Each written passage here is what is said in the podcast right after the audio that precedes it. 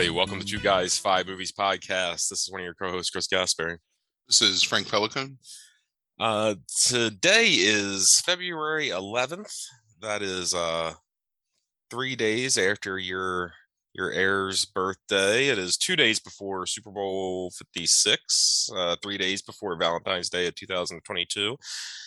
And I'm contextualizing this because Frank is doing a fucking comedy episode tonight Mm. episode one 137 top five comedies of the 1990s i don't know when the last time we actually did a real co- full comedy episode frank i think it's been like two and a half years maybe What was the last one? i don't know maybe it's like romantic comedies or something like that Mm, that feels like that was longer ago than that. it's like in the I don't know. 20s i think um episode like 20 yeah, That's only- 20s and fish out of water was like uh 14 or something Hundred and some odd episodes. It's fine. It's about how often they have to happen. All right. So how so is- so I I locked you in this month to two different comedy episodes, Right. comedies of the '90s, and then next next week we're going to cover the uh, top five uh, black uh, comedy movies. And I was thinking about that today. Mhm. Do you think we should call it comedies by black creators? Like, do you think that's the better way to say it? are they all black creators? Did you look that up? I don't know, but there's black talent in all of them. Okay. I Um, only say that because when I, I was thinking about black comedies, like I think of like Shaun s- of the Dead is like a Sure. black comedy. I, I you know what explained mean? I explained to you if you look up black comedies, it depends on the exact wording that you put in, how Google like comes back with results. But it seems, as I did research on what the appropriate term was, it does seem that it's being referred to as black comedies for both types of black comedies. So, but I did see more often black comedy movies or black comedy films Mm, was used more often to describe those with black talent. So, um, so that's well, now that we're explaining that. it at the beginning of this podcast, maybe everybody, know. right? Everybody Right. prepped. Um, yeah, maybe maybe I'll put in like the the comments next week. It'll be like you know this is about movies with black people in them, and then that way, like people that um are racist and you know all that kind of stuff will just like you know, Stay away yeah move on. Um, we don't want them listening anyway. or give us a hate Um, listen while they're on their fucking trucks in Canada. oh. All right. So comedies in the 1990s. he got five movies here. Yeah. And I think this podcast also deserves, this episode at least deserves an asterisk in the sense that in the past year, we have talked about some movies, I think, or at least previous on the podcast, we've talked about some movies that probably would have made this list. Oh yeah, yeah, yeah, yeah. There's there's quite a few. So just like a couple months ago, we talked about defending your life, which Right. is the Albert Brooks comedy, which probably would have made this list, Yeah. correct? Yeah, I love that movie. I'm assuming maybe when we talked uh, Elmore Leonard movies last fall, Get Shorty might have made this list. So here's one of the weird distinctions with me. Like, I know Get Shorty is a comedy, but it's like a hybrid comedy to me. Like a crime comedy. Yeah, like a noir, modern, like neo noir comedy or gangster. I, I don't know. I mean, I know it's a comedy because it makes you laugh a lot, but it also is. I, I'm I'm going to use this term, and I don't mean it to be derogatory, but it al- also is like a hipster movie in a lot of ways, especially at the time because of the snappy dialogue and the I don't know. Meh. It's a comedy. It's fine, and it probably would have made the list had we not talked about it. Um, what about Bob? We talked about with a friend of the podcast, Jason Oh, yeah. Easter, like three years ago almost, or something like that, and um, that Yep. would have made the list. Hundred Um, percent. Would I- know we talked about it on different podcasts? Would the Big Lebowski have made the list? Um, I don't consider Big Lebowski a comedy. what the fuck do you consider it? Mm, an existential mediation meditation on um I don't know, forgiveness and revenge maybe? Okay, that's um. I it to me like okay, so this is going to sound real fucking pretentious, but mm, the Coen brothers are making Coen brothers movies. They're not necessarily making comedies. Even if a Coen brothers movie is a comedy or has comedic elements, it transcends just that title. So, So you, you'll you'll do you'll do some some work, won't you, to not classify something as a comedy? Um, it makes it right in my head. You gotta, justify your Gotta your justify like, your like of, of a movie. Yeah. Um. So, would you feel the same way about something like Fear and Loathing not being a comedy? yeah, I don't consider Fear and Loathing a comedy. Gotcha. How would you? I- uh, I- what is I that? What is that a meditation on? That's um, either a literary adaptation or a biopic.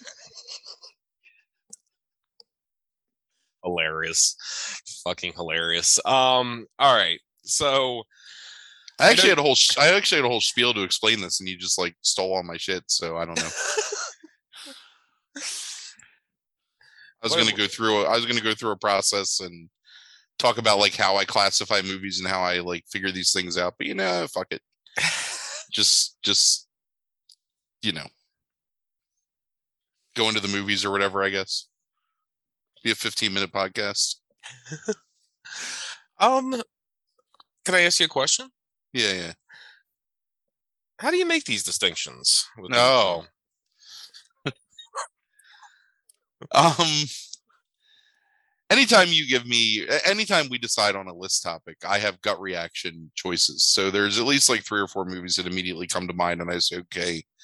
So they go on my phone on my on like a notepad, and then I do a search, and I usually try and do Wikipedia like by year or by decade or whatever, by classification sometimes, and I try and go through that.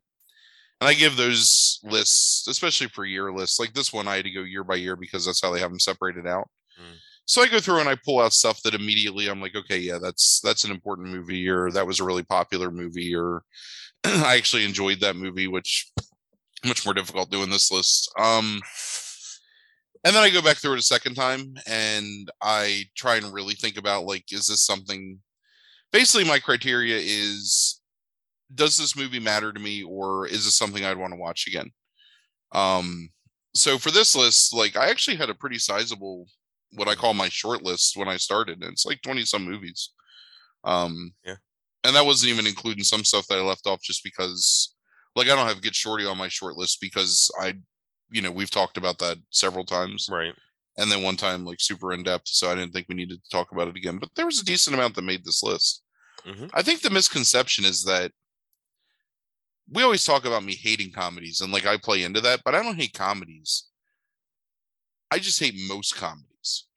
Like if I like a comedy, I really like it, and there's some comedies I've watched. You know, I mean, I've seen Napoleon Dynamite like six or seven times because I love that movie, and it makes me laugh every time I watch it. Um, so every movie on this list is a movie that I had at least seen once and enjoyed, and in several cases I'd seen more than once. Um, and ones that I thought like, oh yeah, like I'd I'd like to see that again because it's been a long time since I'd seen mm, every one of these movies but one, Hmm. I think. Um, and I also try and find like, I don't like a reason for putting a movie on a list. Like you can't just be like, oh yeah, this movie's like I like it. Like there has to be something that I'd want to talk about with the movie. So Sure. If you want to like talk about short lists aside from the ones that you mentioned, there's things like Soap Dish, which I think is a really funny movie, and I really enjoyed when I was a kid. Um, Yeah, I don't think I saw the full short list for this, so I'd be interested. No, I never sent it else to is you. in- Yeah. um, and then stuff like so again, like Ed Wood, which we've already talked about, which also to me is like a biopic more than a comedy. Yeah, I Um, I wouldn't even classify that as comedy myself. really, I think it's pretty funny at times. It has also like moments, yeah. Um, it also was on Wikipedia's list of comedies, so hmm, those you know the brady bunch movie is one that you really enjoy that I i, think is that i think is a pretty funny movie particularly the Very Brady sequel is the Yeah. one I like the most. Yeah. and i you know i think those movies are funny but i just don't know what i would ever say about them um Mhm. i left the kevin smith stuff off which you know those are comedies but to me like that's uh we do an indie comedy list someday or you know whatever Right. like influential indie movies of the 90s or something you know like those will Mhm. make that list Sure. and then there's shit like um like rumble in the bronx like the jackie chan stuff which have comedic elements but i think there's a good list in action comedies at some point Right. um so you know like i try and keep those things in mind you know because i don't want to i don't want to Yeah, and, basically even shoot that, our like shoot I, on a it- dry run, so to speak. yes, so to speak. I don't even think Rumble in the Bronx. I just see it as an action movie that has some comedic elements in it. I think it's I think there's a big element of slapstick in Yeah. especially those early to mid '90s Jackie Chan movies. So like Operation Condor and Rumble in the Bronx and um, uh, shit. There was the other one, Police Story. Mhm. Um, th- there's many things in those movies that are meant to impress you, and at the same time make you laugh because of their, yeah, I guess. you know, I mean, anytime you hit somebody in the nuts with a rake or something, Yeah, I guess I just, I'm just, yeah, I kind of dismiss a lot of slapstick. I guess often.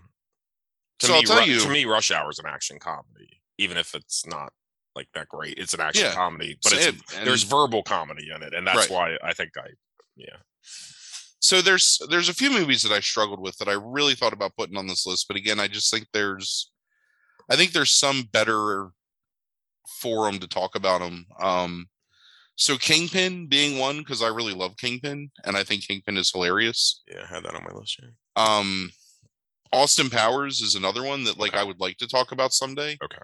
Um and I especially think the first Austin Powers has a really good subversive sense of humor to it hmm um, before it became you know a multi multi million dollar franchise.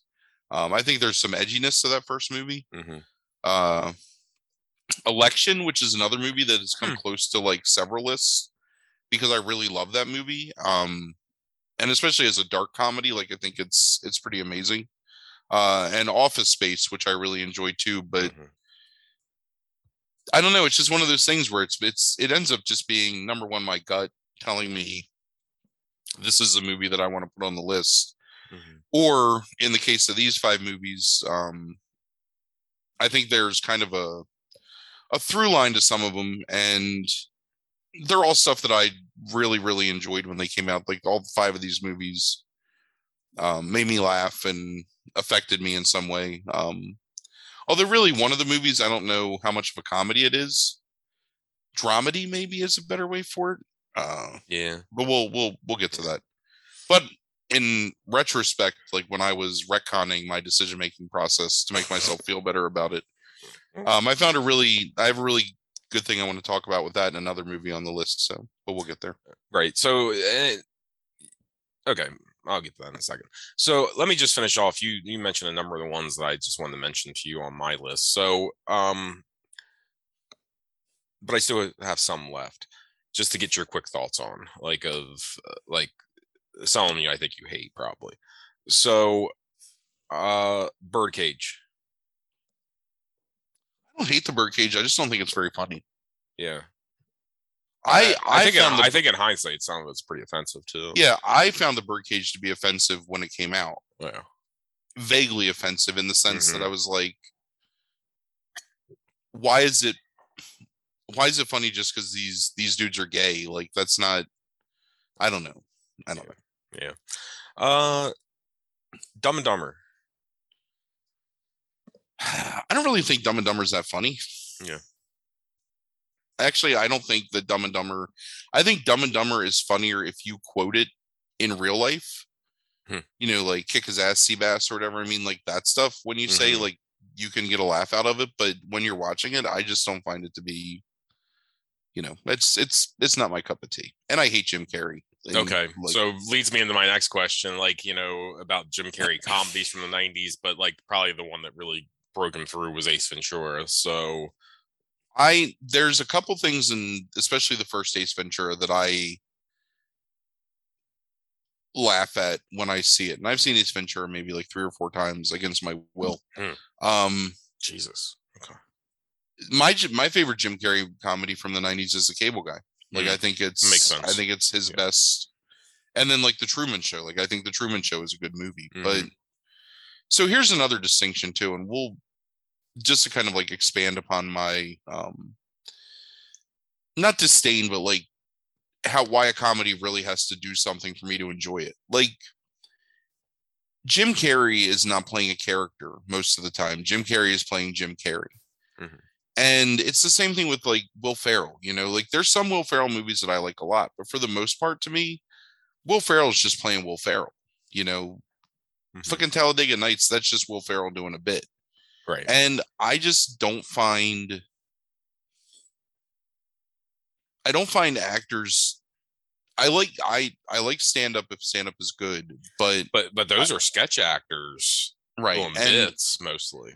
so to me it's like I think the first couple of times you see a really good sketch comedian do a bit, it makes you laugh, you know, Mhm. and you can you can like for me anyway, like I can appreciate it, but you can't do the same thing for 20 years and have it still remain funny. It's like, okay, I've seen that joke. So when Will Ferrell does something completely different, like I think Elf is a great movie. Um, we've talked about the other guys on the Mhm. channel, and I really love the other guys.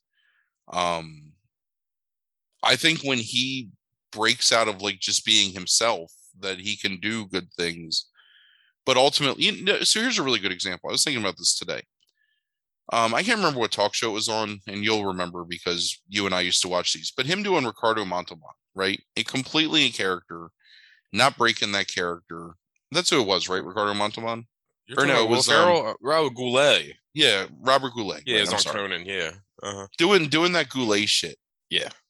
And not breaking character and Yeah. completely just immersing himself in being a And pissing Conan nerd. off because he was obviously like doing some sort of um uh, the Andy Kaufman type thing almost. Right, right. Mm-hmm. Complete like I don't know. Um whatever, like outsider art imitation of like another human being and like never breaking character with it. That stuff is funny to me because it's absurd. But Will Ferrell being Ricky Bobby, that's just Will Ferrell doing a bit. And it's a bit that it's just a riff on the same character that he had done, you know, like whatever, like in almost every fucking Will Ferrell comedy. Mhm. Affable idiot with a heart of gold who's going to make some mistakes but have his redemption story because ultimately good triumphs over evil. You know what I mean? In the most banal way possible. Like, eh, fuck that shit. Like, I don't care about that.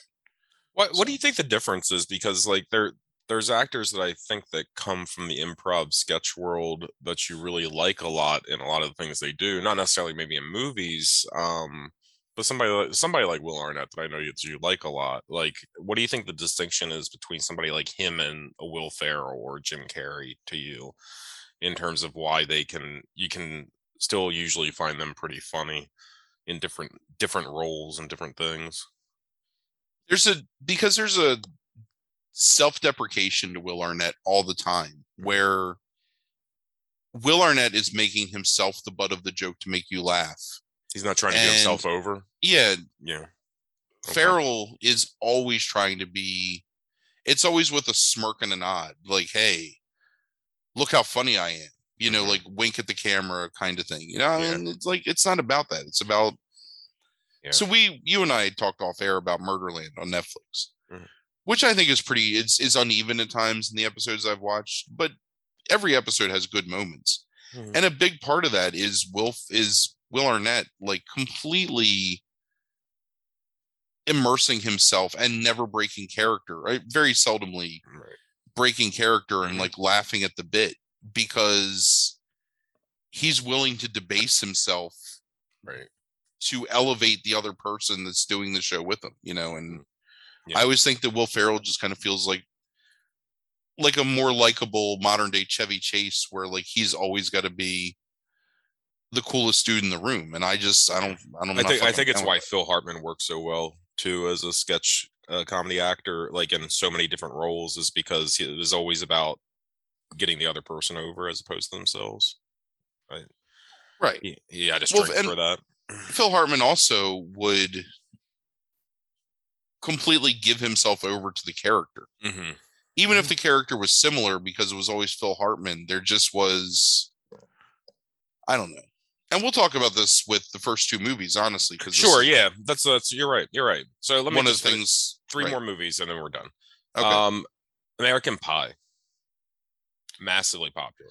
I thought American Pie was really funny the first time I saw it, but Mhm. it's almost it's almost the law of diminishing returns with that movie because number one, it was so popular when it came out that everybody quoted it incessantly. Mhm. And then because there were so many sequels to it and things that were just riffs on American Pie that to me it almost lost some of its impact. The, that I don't know that it can ever be as good as it was the first time that you see it. Hmm.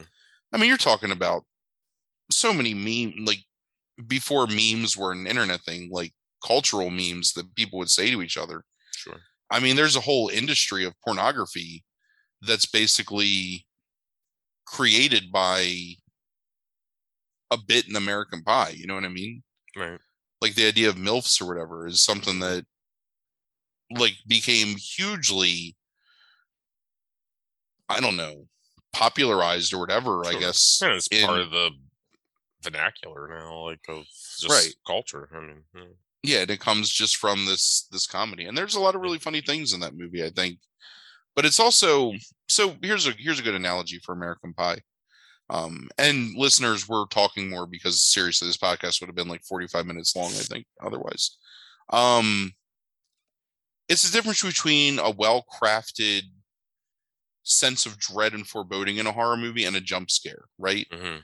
like American Pie is the jump scare of comedy in that like oh his dick's in that pie oh she's naked oh she put a flute, flute in her vagina you know like that's that's the jump scare of comedy it's, it's the shocking immediacy of like a single joke that you don't expect whereas defending your life for instance is a well crafted universe that builds this romance between between two people naturally by making you like. The characters and wanting them to be together right? Like there's there's no jump scare of comedy in fucking um uh defending your life. Yeah. so. Makes sense. Uh, Naked Gun.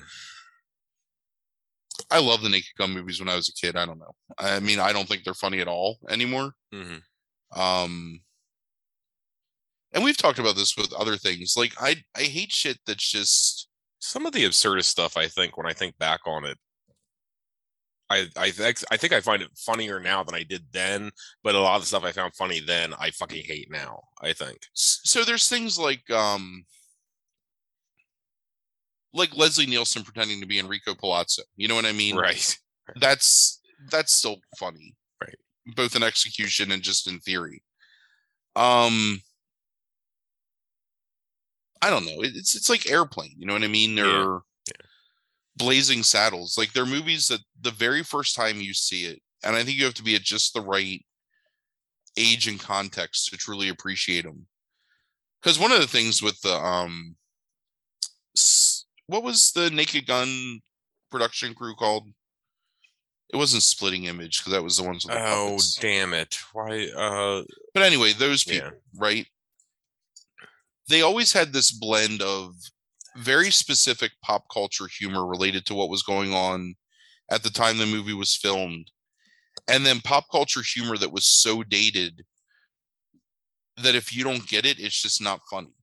And I'm not a big fan of um really on the nose filmmaking where it's so rooted in a moment or an idea because some of those scary movie movies are funny the first time you see them, but like as a Mambo number, well, a Mambo number five joke will probably be still funny today, but but you know what I mean, like yeah yeah. like you really have to specifically have a an association with that thing for the joke to make sense and and be funny, and it's like when you make a movie that you root so specifically in a time or cultural movement or ideology, you're going to tend to lose some impact with it, you know, going forward. And I'm a big fan of stuff that has, you know, lasting impact. So I like, look, I've seen all the Naked Gun movies in the theater. I laughed my ass off Mhm. when I was 13, 14 years old, but it's not necessarily something I go back and find funny today. Yeah. All right, last one. Um, Galaxy Quest. Call uh, game cult status over time. Um, You know, I hate that fucking movie. Get out of here. do you? I don't hate I don't it. I just I- don't care. I just don't care about it. We don't Oh, ever so- talk about it because I don't want you to put it on a fucking list. Oh, so it goes on an indifferent list. Do I already have that on? I don't to check. It's Um, definitely, in, I, I don't hate it because I think there's a really good, you know, um, who is that? Rickman and not Rickman, um, Yeah, he's in it. He's the Yeah. alien. Yep. right, Rickman and Sigourney Weaver and uh, shit. It's, I don't uh, know. Tim Taylor, Tim Allen. Right, Um, Tim Allen. yeah. So here's here's the backstory of Galaxy Quest. We weren't we weren't we didn't exhibit Galaxy Quest at Regal Cinemas because New Line was fucking us over, or whoever produced it was fucking us over over Rush Hour, I think. And so we refused to exhibit their movies, and that included Galaxy Quest. Whoever the production company of Galaxy Quest is, that's so I never saw it in the theater. Hmm. And then we got Galaxy Quest for like like eventually they worked out a deal so they could exhibit like Rush Hour or whatever. And we got Galaxy Quest for like a week, and I never I didn't see it. And then somebody made me watch it on DVD like five years later. And I guess I just I wasn't in the mood for it and I just didn't enjoy it that much. And that was really in my anti sci fi days because the other thing that I secretly hate is like super deep sci fi. Hmm. Um, and I also, no offense to your wife, but I fucking hate Star Trek like a lot. So, you know, I don't hate Star Trek. I just don't care. I don't care. Yeah. I don't care about the peaceful exploration of space. I want to see some understand. I fucking it. aliens or have some weird ass. I don't, like I don't, I don't, I don't care for it either. So, existentialism going on with my space shit. Yeah. All right. Don't talk so, about don't talk. quasars and shit. Uh, all right. So you want to do things a little differently tonight. Um, and we're not doing like necessarily like a top five countdown per se, right? So you want to kind of like lump some of these movies together and talk about them in a different way. Um, Yeah. The only thing I'll ask you to do out of this top five when we get to the end is to make a list for me of like one through five. Um, in terms of In just order your of enjoyment. enjoyment. Yeah, okay, Yeah. yeah. That's All right. actually how I originally had it ordered. And then when I was thinking about it today, I was like, you know what? Like I kind of don't want to do that. So Okay. So, do you want me to introduce both of these together? yeah, that's a good Okay. way to do it. All right. So, um, the first two movies that we're going to discuss, both Adam Sandler vehicles. So, the first is 1996's Happy Gilmore. It's directed by Dennis Dugan and co stars Christopher McDonald, Julie Bowen, Frances Bay, and Carl Weathers. It has a 61% from critics and 85% from audiences. And then the second movie is 1998's The Wedding Singer. It is directed by Frank Coraci uh, and co-stars Drew Barrymore, Christine Taylor, Allen Covert, and Matthew Glave. Uh, both movies are written by longtime um, associate of Sandler, Tim Herlihy, uh, who also wrote Waterboy, Billy Madison, Big Daddy, Little Nicky, um, and Mr. Deeds. It has a uh, Wedding Mm. Singer has a 69% from critics and an 80% from audiences. So, why did you choose to include both of these Sandler movies on this list? Let me um let me preface this conversation by saying that low key. Mr. Deeds might be my favorite Sandler comedy. It's because of Turturro, right? And um Buscemi. Oh yeah, yeah, hmm yeah. Turturro is fucking am- amazing. Yes. I I really enjoyed that movie quite Yeah. a bit. Sure. All right, so the first reason I included them was because I really enjoy both of these movies, Hmm. uh, especially when they came out. But the funny thing is, hearing you talk about this, and I didn't realize this until I watched them both again this week. I would have told you that I thought that Happy Gilmore was like 94 and Wedding Singer was 99. Like I thought there was at least five years of difference between Mm. those two movies coming out. Yeah, Billy Madison And- was ninety four. Yeah. I always get Madison and Happy Gilmore mixed up in the Mm. order that they came out. I think it's amazing to see the change in him as a comedian just in those two years Sure. and between these two movies. Because Sandler to me, so born in 77. So my real Saturday Night Live heyday was when Sandler was a contributing actor on the show. Um, Mhm. Opera Man, um, what was his name? The Boy Scout guy that oh, got Oh, right, the yeah. brain. I yeah, so we're talking about the the. Far Farley Spade, Sandler, Right. um, or young No. Tim Meadows, Phil Hartman, Nealon, Phil Nealon, Hartman, right, yeah. yeah. Mhm. Mike Myers still being on the show, Right. Dana Carvey still Yeah, being on the mhm. show. Those are the episodes that I that and Kids in the Hall. That was my sketch comedy. Yeah. When I was a teenager, sort of. So I love Sandler. Um, and when I saw Billy Madison and Happy Gilmore, and I in I put Happy Gilmore because I enjoy it more overall as a movie. I think it's got funnier bits in it.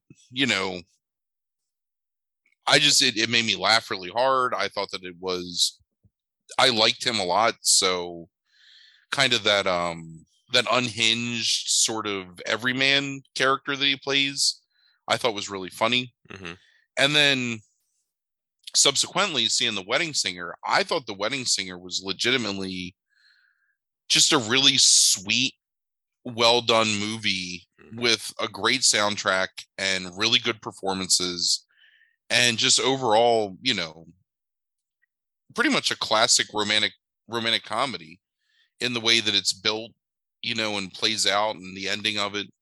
Um and again, like I I I love the I, I love the music of the 80s, so I thought that it showed really great um taste in the move the songs that he selected or whoever selected them to be in the movie.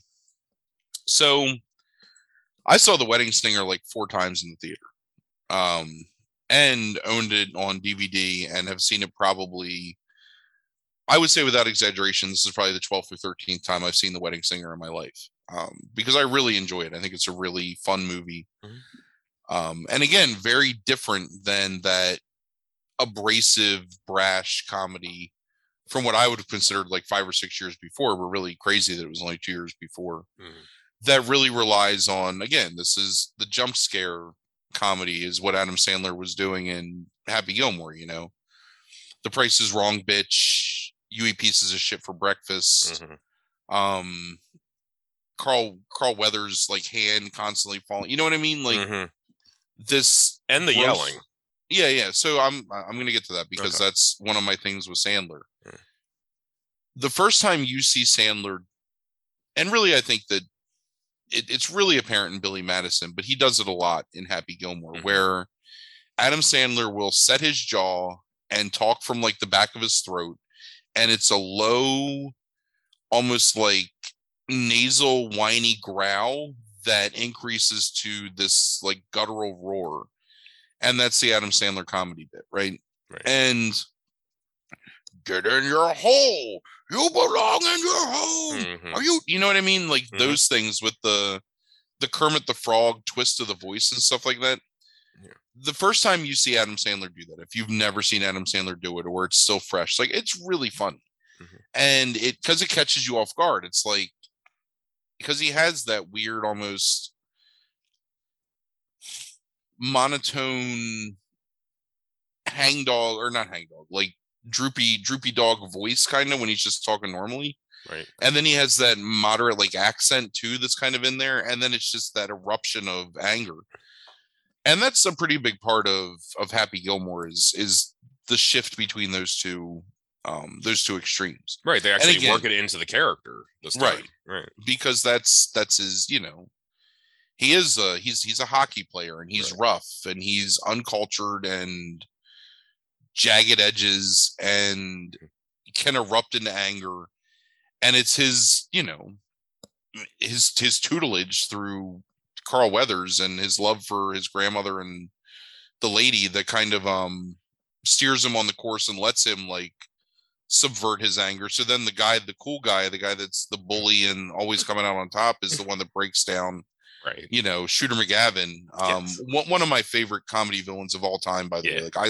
I Yeah. love fucking Shooter McGavin as a villain. I, I I will say this is that I think one of the secretly best things about Sandler movies a lot of times is their casting of the villains. Oh yeah. I think that um Bradley Whitford and Billy Madison is Yep. a really great villain. I think that uh Chris McDonald's a really great villain here. Like I think they're really good at casting those villains in Um, movies. Matthew Glave is really good, I think, is like a, just the ultimate fucking asshole in Wedding Singer as well. Right. It's and it and it's so this is why I like Wedding Singer so much because Sandler only uses the there's the one scene where he's just gotten broken up with by his fiance and hilarious scene when he's drunk at the wedding singing Love Stinks.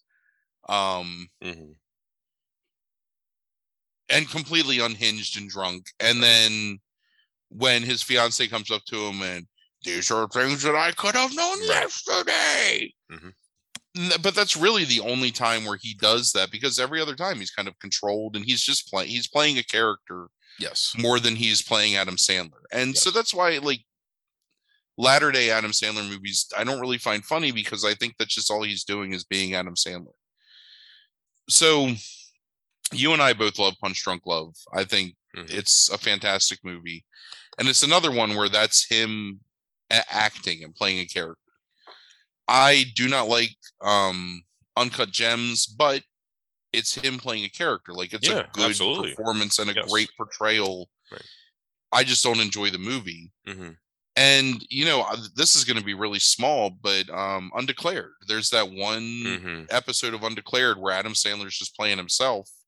Yeah. And it's just funny. He just comes across mm-hmm. as, you know, a person and funny. And early on in his career with the the quiet, loud, quiet, and the unhinged, and the again, you know, like you can see like his jaw like shift down and his bottom teeth jut forward, and he makes that weird, like poor man's Bobcat Goldthwait noise come out of his mouth, and I don't know.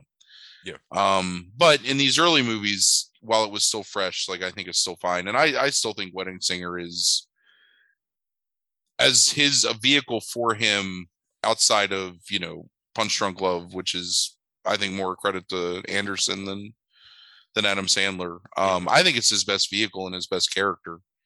Um, yeah. and I think his best romantic pairing because I think that him and um, Drew Barrymore have some weird, like super, they do, um, just naturalistic chemistry when they're on screen together. They absolutely do. I love um, Fifty First Dates. Like, yeah, I, I'm not ashamed to admit it. Like, no, I, I mean it's it's it's a really sweet movie, yeah. and again, they work really well together. Mm-hmm. Um, and that's that's the thing that always like kind of sells Sandler is when he has, and I don't necessarily think that the uh, the chemistry between him and what's her name and um, Happy Gilmore is that great. No, but it's, it's actually the worst part of the movie. I think. Right.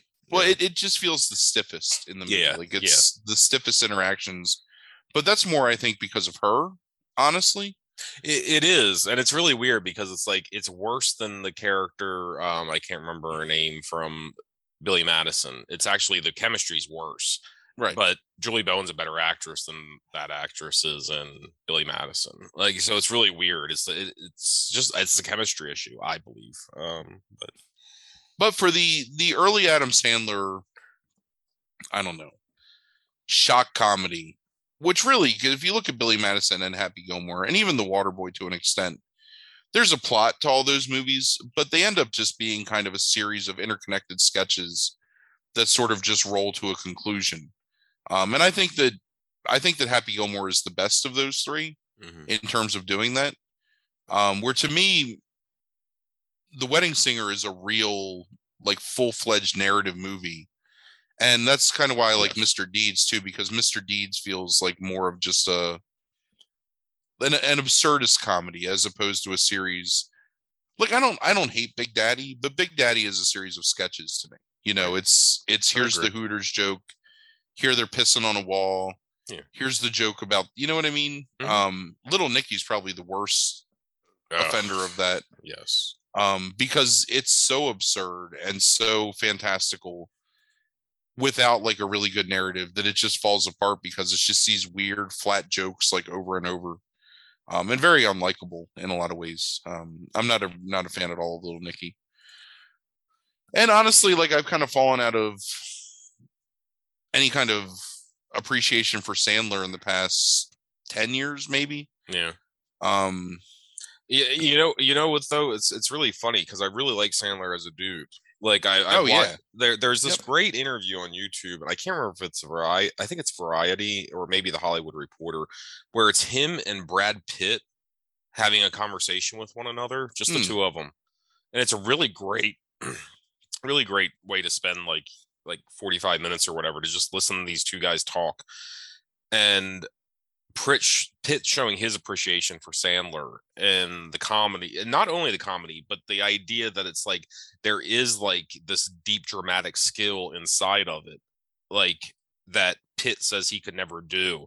And it's really interesting to see these two actors kind of like because they're not geeking out over each other, but it's really interesting to hear like what they appreciate in the other that they're not capable of. Um, and Sandler's just this really like chill, kind of uncomfortable dude when it comes to discussing acting and like his performances and thinks he's shit.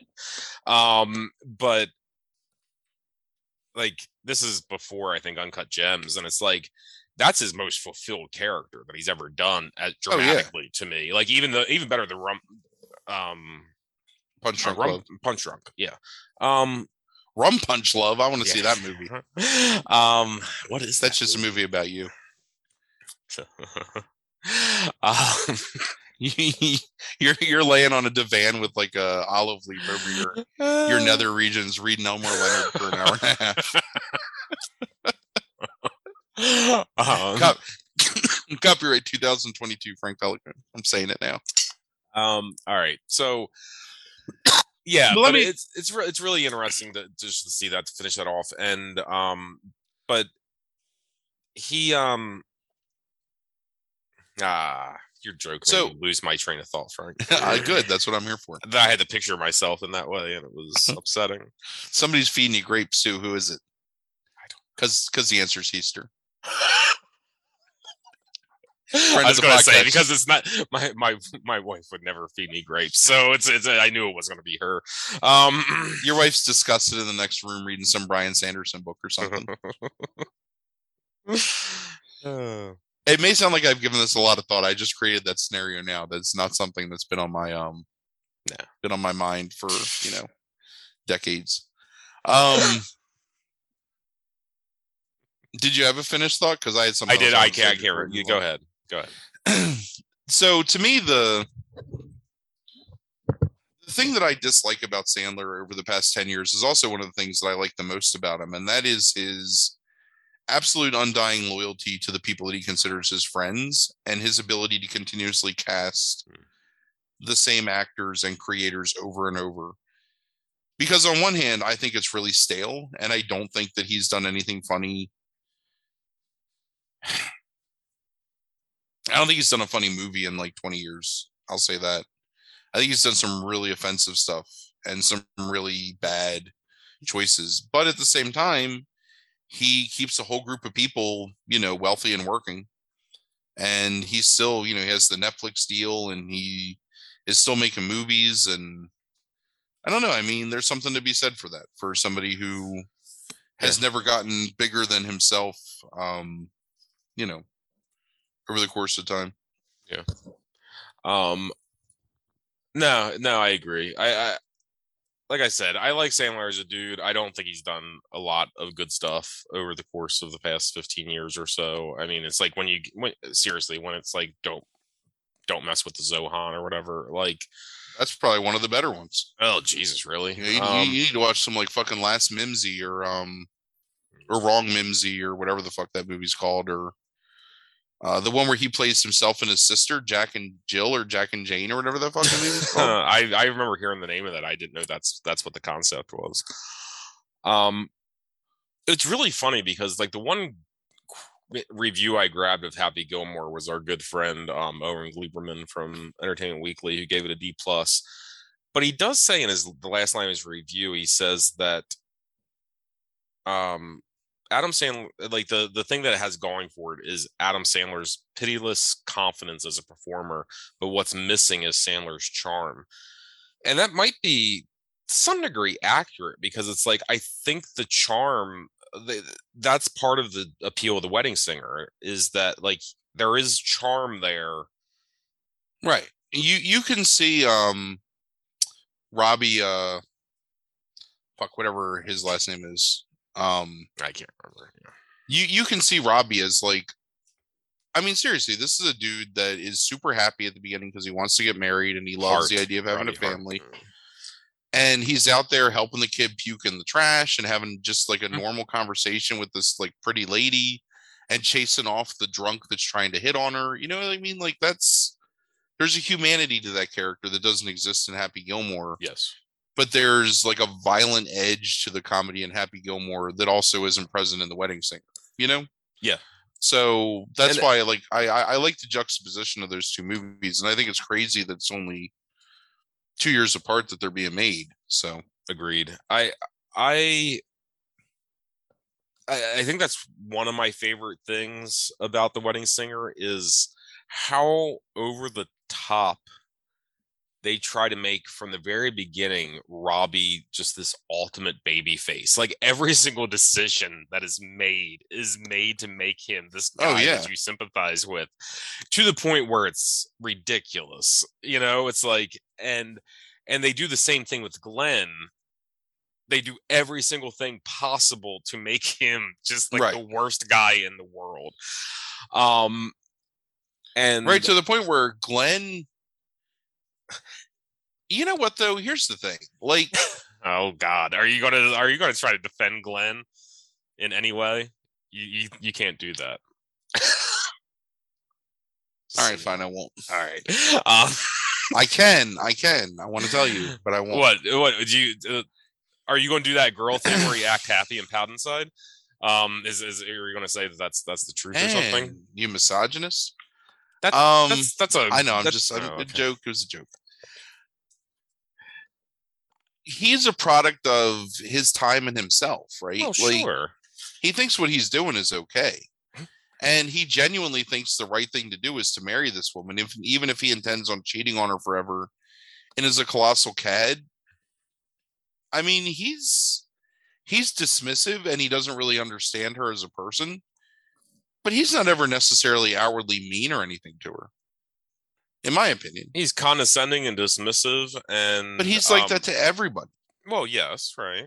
And she knows that. You know what I mean? And I'm Yeah. not saying that it's her fault. And this is a completely fictional movie, and I don't want to get into like victim blaming or anything Mhm. in a fucking Adam Sandler movie. All right. But when he has to drive her home after she's puking, he still drives her home. You know what I mean?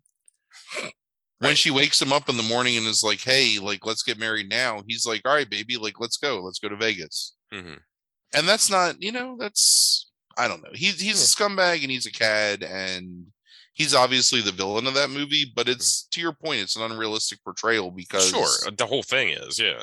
there's nothing good about him and there's nothing bad about Sandler. Right, right. Um, so let me ask you this: out of the two movies, in your opinion, what is the best scene or sequence in either of those movies for comedy wise? That's a good question, but let me say something else first too.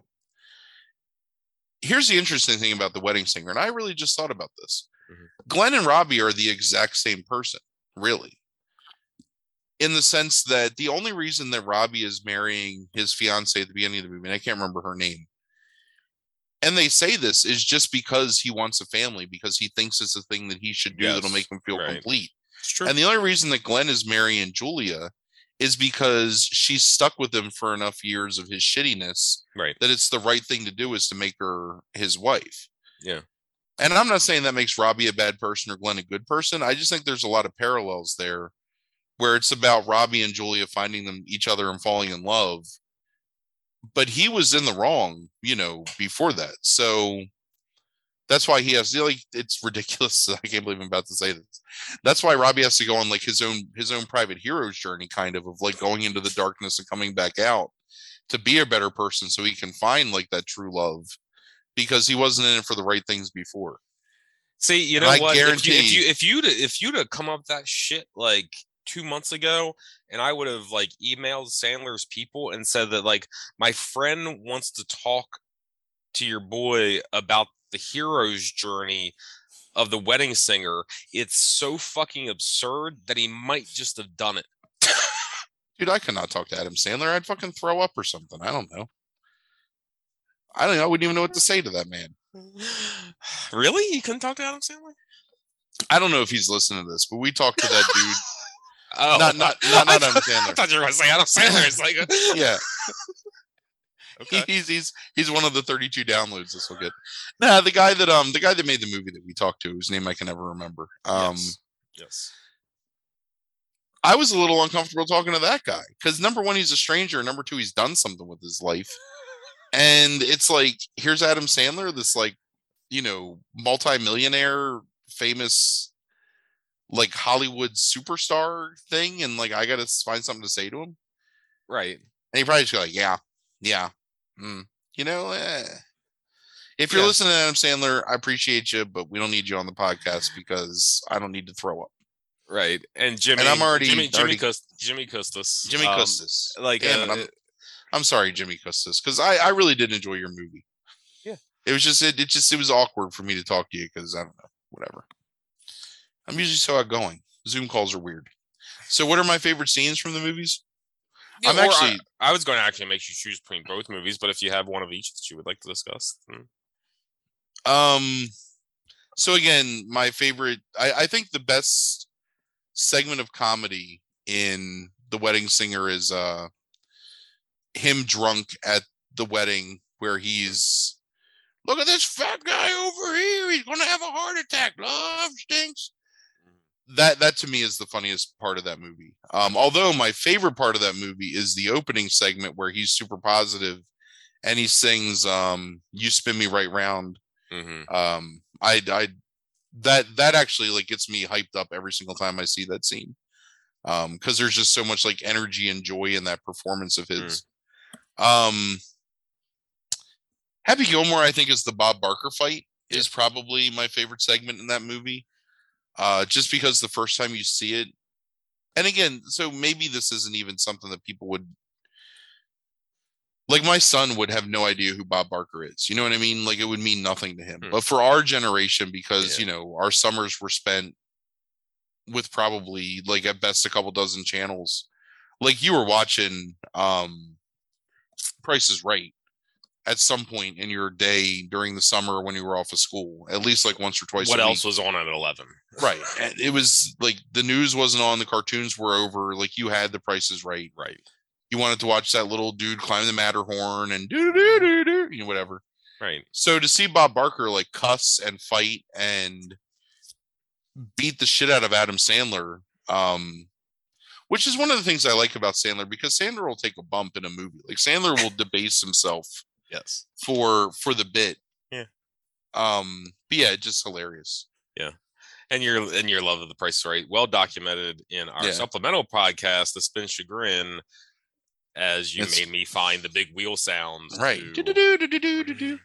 Um, but yeah, like the whole build of that that segment of them being paired together and starting out cordial and then Mhm. slightly less cordial and then slightly aggressive and then getting in a fist fight, you know, and rolling down the hill.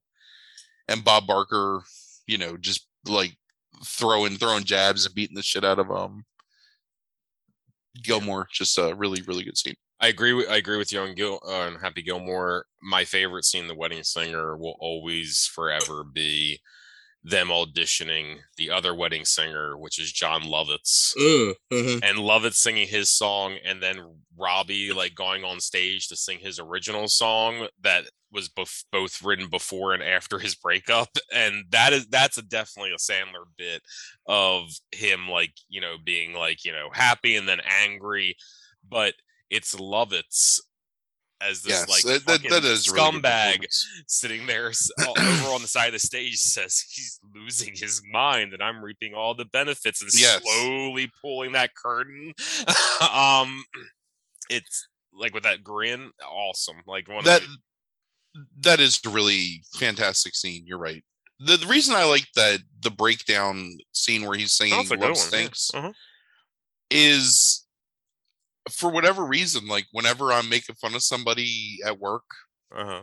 about like being excited about something or where I'm feigning excitement for something that's terrible, I always go, "Well, whoopity doo," right.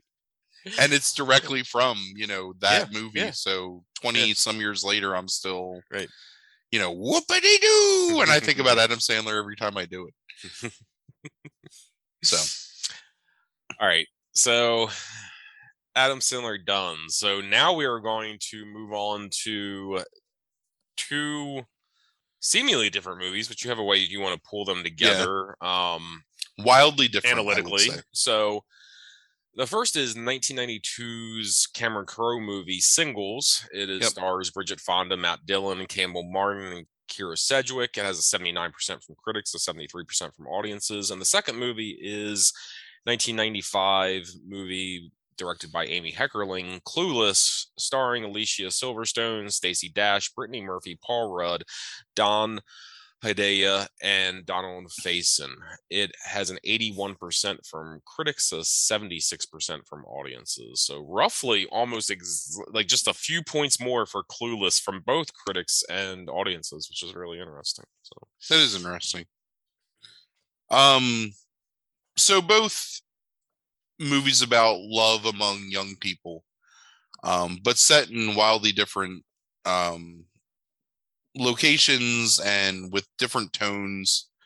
Um, but really the same message at heart, which is that, you know, to thine own self be true, basically. Um, obviously, Clueless is an actual, you know, semi adaptation of Shakespeare, whereas Singles is just Cameron Crowe, like, masturbating on film, more or less, because um, that's what Cameron Crowe does, I think. But really well here. You know, like this is my favorite Cameron Crowe movie. Hmm.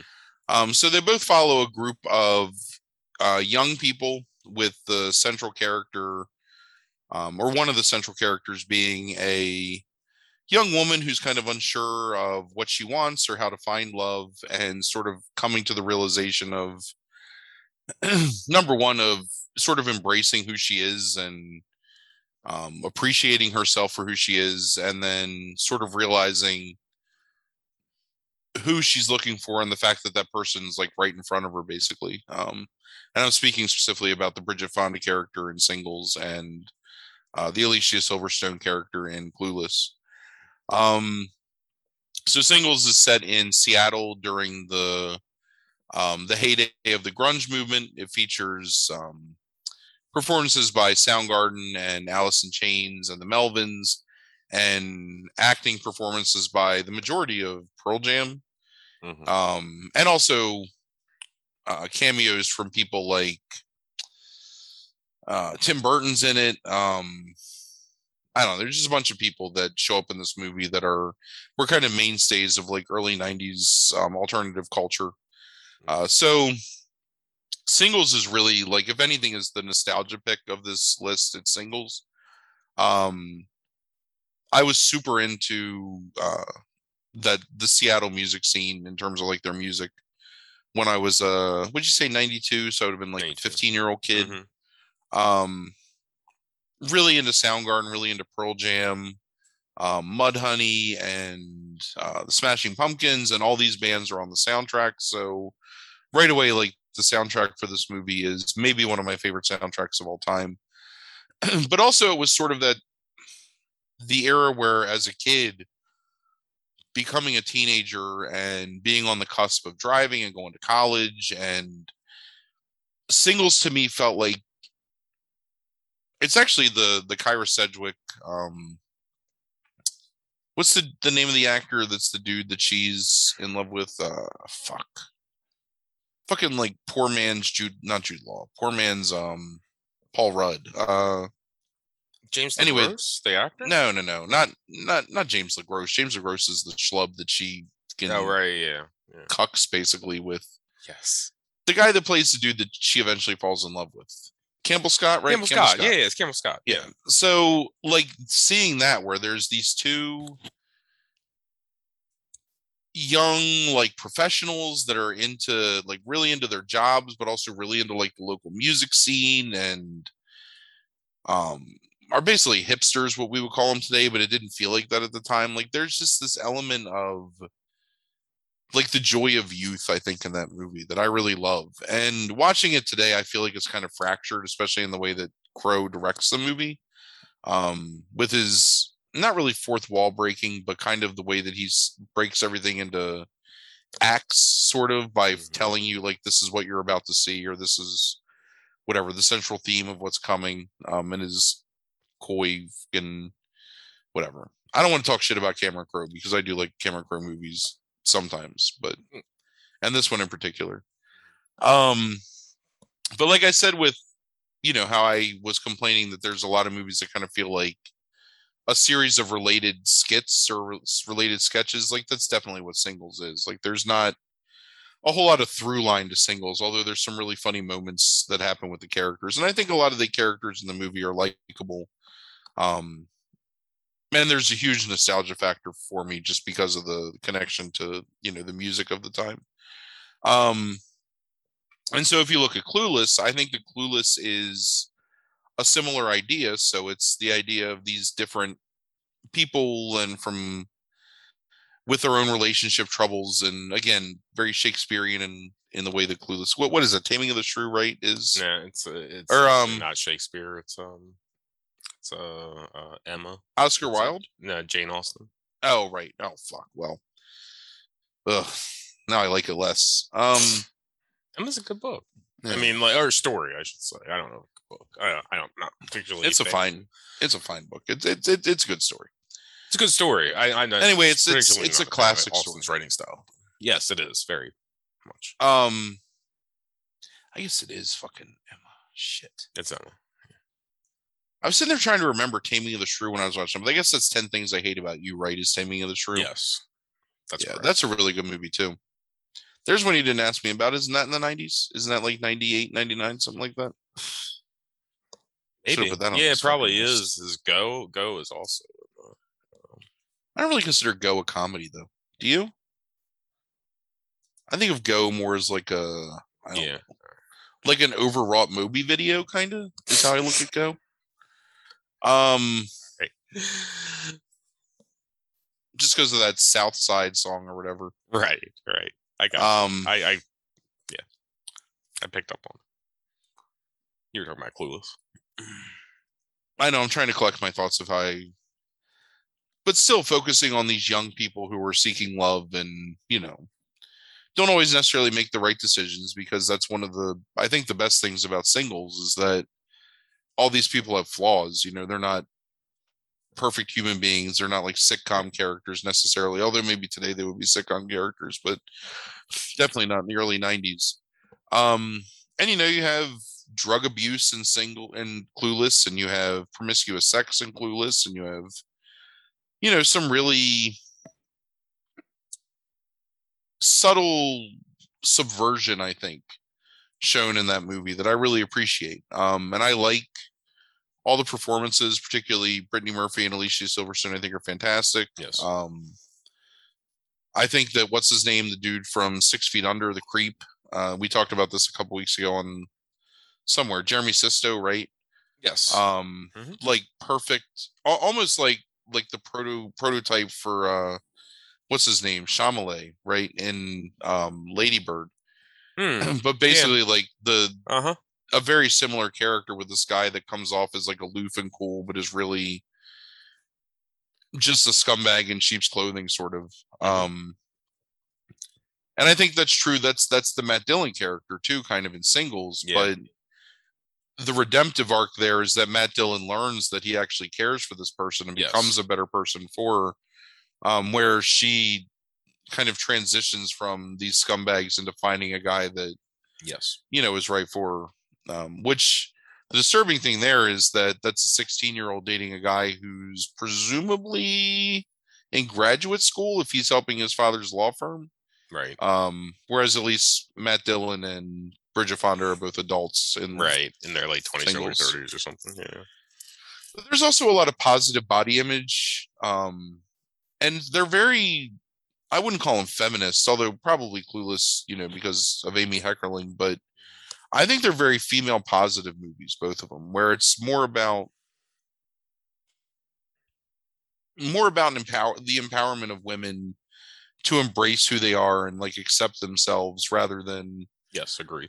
be sex objects, you know. And it's it's it's one of my favorite scenes is the one with um who is that? Bill Pullman who plays the Mhm. plastic surgeon. Yep. In singles where um Great scene. yeah. Bridget Bridget Fonda goes to get breast implants and he basically through his awkward, you know, romantic in, you know, approach like basically convinces her that she's worth being loved for who she is without getting like you know giant sacks of silicone um i shouldn't even say it like that because i don't want to body shame anybody who makes that decision because it's each their own but in the context of the movie the idea is that you know you're this beautiful charming bright woman that he's super attracted to and you don't need to that if she's doing that just because she wants to get a guy by doing that Mhm. that that's probably not the right reason which um which i really find to be a positive message and a really great scene in the movie and um full disclosure uh bridget fonda circa 92 to 96 is maybe my perfect woman Is that at like up up into Jackie Brown, or is Yes. Jackie Brown post? Okay, No, no, no. Also including Jackie Okay. Brown. Uh, but particularly singles. Um, really singles. Like I, oh my god, so in love with Bridget Fonda in this movie. It actually, it, it was weird because, and this is probably too much to reveal on a podcast, but um, I actually had some like pangs of like heartache and loss, like watching Bridget Fonda in this movie. Like it was like watching a, like a long lost girlfriend because I was so in love with her when I was 15 years old. yeah, I dated two girls that had similar features to Bridget Fonda that I did not like just because they reminded me of Bridget Fonda. So, and Helen Hunt too, which Helen Hunt's got that Bridget Fonda jawline. Um, also in love with her in high school. So, um, I was a weirdo in high school. I can see that. I think Bridget Fonda is really attractive. I mean, Oh, she's gorgeous. Oh my god. I'm going to. I'm going. I'm not going to do it here because your whole point is not body shaming whatsoever. Um, um, but I'm going to show you pictures of 2022 when Bridget Fonda when we get off the podcast. And if you want to look that up, um, you should go ahead and see see what's going on there. Plus, I just Um, I, I I genuinely enjoy Bridget Fonda as an actress. Like I I like her homespun charm. I guess is the way that I would put it. That she Hmm. kind of imbues in roles. Um, she feels like a real person when you're She watching does. her. I She doesn't Yep. feel like like an unobtainable ideal or I don't know. She feels like someone that you might actually know in real life, and I I always appreciate that. So I agree. um, so yeah, so I both of these movies. I mean, Clueless is much more of a comedy than Singles, but Singles definitely has funny elements to it. Um, in particular, the Matt Dillon character is probably the funniest part. Um, you can ask me what my favorite sequence in both of these movies is because they're both really weird answers. I think. okay. Yeah. Um, in Singles, it it's it's the scene where Eddie Vedder and uh, Jeff Ament are in uh, Matt Dillon's apartment, and they're watching a video about bees, and Hmm. Matt Right. Dillon's trying to talk about like their next gigs and how they gotta, Right. Right. you know, they they gotta not listen to the critics, and Eddie Vedder and Jeff Ament are like, shh, oh, the bees, and like they're so into the bees. And then she's trying to get his attention and he's completely ignoring hers. So it's basically like this weird cascade of moderate annoyance and ignoring um, of people trying to um, impress and ingratiate themselves to other people that don't necessarily care that much about them um, at the time, right? Yeah. So, and I just I, I think that's a really funny sequence. And again, Pearl Jam, one of my favorite bands growing up, so it was like huge mark out moment for me as a 15 year old kid to Sure. see Pearl Jam in a movie. Sure. Um, Clueless. What's your in favorite? Clueless, it's it's actually it's not one scene; it's a running gag. Hmm. Um, I laugh so fucking hard at the "Rolling with My Homies" thing as being like their song, where she's like, "Do you remember we danced to our song? It was so romantic, rolling with the right. homies." Yeah. Uh huh. And- they and every time anybody does "Rolling with the Homies," they got to do like the the hand like wave motion, like Mhm. back and forth. It's just Uh huh. because that song is so very distinctly like cheesy early 90s whatever um r&b hip-hop kind of anyway i don't know Yeah. um No, it's funny. You know, I I had already kind of like forgotten about that running gag, but yes, I laughed at that like every time, like pretty much that it happened. Yeah. Like it's almost like one of those kind of things. It's like they they hit the right number because it's like it's like it kept increasing in terms of how much I would laugh at it the more it got referenced, and they stopped at the right moment to where it didn't go overboard. Like yeah and i i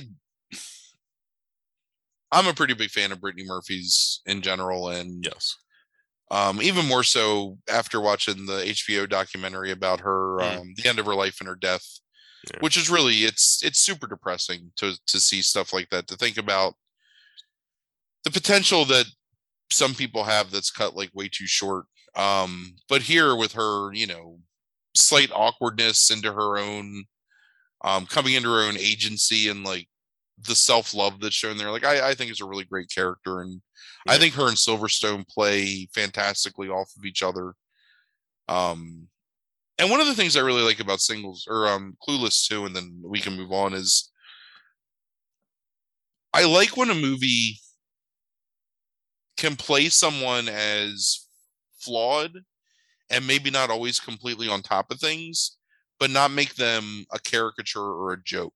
You know, Mhm. like there's always because they're kids in this movie. You know, they're 16 year old kids and they're not supposed to be on like I don't know, making perfect decisions or whatever, but they don't treat like she's not eh, Brittany Murphy's character is or Tai is not an idiot. You know, she's just somebody who I don't know, has her own quirks and idiosyncrasies, but they don't ever play her up to be even if the jokes are about her, they don't make her necessarily the butt of the joke. Like there's a very, I think, subtle distinction between being laughed at and being laughed with. And Yeah. um, I- I, I- I, think Heckerling does a really good job of portraying these people as, I mean, over the top characters, but still like human beings that, whatever, have sex and do drugs and, Mhm. you know, can still be likable. It's not like watching 13 or something. Um, Sure. Yeah. or I, kids. I mean, and everybody has a character in that movie. Like, like maybe it like start. It's generic, but like there's at least at least a little bit of depth to every single character in Yeah. Clueless, which I really like a lot. Um. Even like Dan Hedaya, Yes. who is like probably the biggest caricature in the movie. Mhm. or um Wallace Shawn and uh, the lady that plays Mm-hmm. the um the other teacher. I mean, they're sort of caricatures, but they still have some modicum of depth that makes them feel like something other than a plot device or like you know set dressing or whatever. So Yeah. I my favorite scene probably the one that I kind of laugh at the most, I think, in Clueless is when Dionne ends up going out onto the highway for the first time. that's a really funny scene. and, and a lot of it's because of Donald Faison, like Yeah. and and his reactions. Um and that scene really gets me. I I like the scene where she has Christian over to the house thinking that she's going to Oh, seduce him. seduce him and yeah, and I I think that scene's pretty funny. Um and my my favorite like little joke that like it's like blink and you miss it though is the kid towards the beginning of the movie in the classroom that is trying to be excused because he thinks he left his cranberry CD out in the quad. Right. um it killed me the first time I heard because I forgot about that joke. And um I, I would have never remembered it until I rewatched it for the first time in, you know, Yeah. 25 years. That's and that's a topical joke that I can excuse because sure, yeah. there's still some timelessness to the movie itself. Um right, right. and But it makes me laugh. Yeah. Yeah. Um yeah, I I really love Clueless. I, I thought it really held up. Like I remember watching this at Wesley's house on VHS, like so about a year after it came out, probably like 96, and being shocked. I think and I think it was Wesley that told me that like I think he'd already watched it. It was like, you should watch this. And we watched it. And um not what I expected at all, being really surprised by how much I really enjoyed it at 16. And um now at whatever 41, like I I still think it holds up pretty well, like overall. Like I there's a some dated stuff, but overall it's a, it's a it's a solid movie. I think it still has a good point to it. And largely it's that source material, I think, like in terms of the story itself. And um yeah and and and fucking Paul, that motherfucker, fucking Paul Rudd still looks exactly like, the same. exactly the same. Right. Right. More more power to him, man. I'm, Sure, sure, but still, like you know, um, you know what's really similar as my voice cracks like a 13 year old. You know what's really similar to um Clueless in terms of tone and just general surprise for how good it is is Legally Blonde, the first one. Oh yeah, that's, Um I haven't watched it in a long time, but I can imagine that. Sure. because when you go into it, you're like, this is just going to be some fluff, hmm whatever. But um, and I actually, and uh, we've talked about my love of this movie before, but um, my best friend's wedding, Mm. which is something where you don't necessarily expect. To me, like I obviously no idea like about anything with that movie, and then just blown away by how much I I love that movie. You want to talk about a crazy movie that I have like absolute love for is definitely uh, my best friend's wedding. We talked about that movie, episode twenty something, blah blah blah. Like you know, um, it's on your top romantic comedies, right? Gonna be on another list someday too. I'm telling you. Huh? Say just so you can watch it again. Um, Yeah, because uh, there's so many like little. Anyway, there are there are, but um, Legally Blonde, the musical, I saw done at um the college I work at like five years ago, and performance and the production of it was was was was decent. But um, I actually really like that musical like as well. Um, it's a it's really well adapted into a musical. Um, like I watched that and stuff movie- like that. Yeah, I watched that movie again maybe about four years ago, five years ago, and I I thought it still really held up. Yeah. I, Um, I had Really a, I, had a, I had a coworker. I've never, I don't think I've ever talked about him on the podcast before. You'll remember me talking about him. Is my coworker, um, Robert, that I worked with at the health department in my early 20s Uh-huh. that absolutely loved Legally Blonde. Like, thought that it was just like brilliant, like upending of stereotypes, but playing into the stereotype. And he would just talk about like both like how brilliant it was, like, you know, um, in terms of concept, but like also like the bits in it and stuff like that. And like, you know, this was a guy whose like favorite movie was The Coal Miner's Daughter and but like loved legally blonde like absolutely like you know like loved this like more modern comedy like which was um fascinating to me so Yeah, I'm I'm, I'm a pretty big fan of Legally Blonde. So all right so last movie that we're going to talk about tonight is 1991's la story it is directed by mick jackson starring steve martin victoria tennant Richard E. Grant, Marilu Henner, Sarah Jessica Parker It has a 93% from critics, a 75% from audiences. So, why is this movie on the list? And um, what do you want to say about it? Uh, LA Story was one of the first romantic comedies that I actually watched and enjoyed. Hmm. Um, that I watched independent of my parents forcing me to watch a movie. How old do you think we were? Roughly the same time it came out, like within a couple of 13. years. 13, 14, I would say, Okay. when I saw it. Mhm. Where I don't know. I think that I was just really impressed with the hopefulness of it and the the absurdity of certain parts of it. I mean, because obviously the overall um conceit of Steve Martin, basically Los Angeles mystically helping Steve Martin to find love. Um shit. Telemacher. Uh fuck, what's his first name?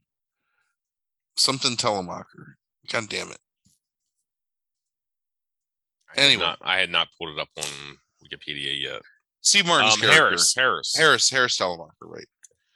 Um, so it's, it's already got this like undercurrent of like fantasy and almost like a fairy tale to it, but also is grounded in like a certain reality of the idea that, and this was something that was I think mind blowing to me as a kid that you could maybe love somebody and still be having sexual relations with someone else just because you're an adult. Like it was the idea of Steve Martin. And so I found it super unbelievable at the time. And ha- so Steve Martin's probably what, like 30, like 40 years old when this movie comes out, maybe.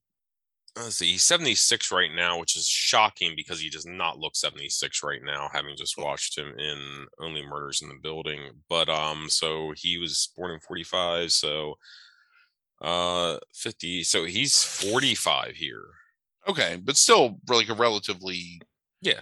in general terms, like a young man. I, him and Sarah Jessica Parker having a sexual relationship seemed absolutely unbelievable to me when I first saw this movie. Um, Right. Right. That makes so it's sense. just because you want him to be with uh, the British lady so much in this movie. Like you want them to end up together, and it really is because even though he's kind of like sucked into the that plastic LA lifestyle, like he still is a decent person, and really the only decent person, except for his best friends, his best friend and her girlfriend that you see intermittently. Like he really is like the only likable character in the movie.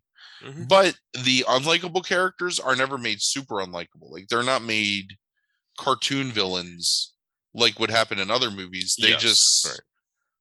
are self-absorbed products of the world that they live in. The fucking Rick Moranis is the gravedigger yeah. scene. Fucking I, I probably yeah. shouldn't because if you're gonna ask me what I think the funniest scene is, because it's it's it's that scene. It's that scene. Yeah. Um I can see that. But so much absurdity in it and a really good romantic story while still being a pretty biting condemnation of the disposable um culture and lifestyle at that time mm-hmm. uh that was kind of so uh, one of the reasons i thought a lot about what to put on this list in this spot because i didn't decide on la story la story was one of my first choices but i kind of waffled as whether or not i wanted to put it on here mm-hmm because I really this movie feels like an 80s comedy when you watch it. Uh, it it if but then it also has all these elements that are very almost prescient mm-hmm. to what's going to come in the next, you know, 4 or 5 years after this, which is the bend towards the more absurdist, the more um almost abstract comedy mm-hmm. of the movies that would come in the mid 90s and you look at um i don't I'm trying to think of a good example so big lebowski if you want to like if we're gonna if if big lebowski is a comedy but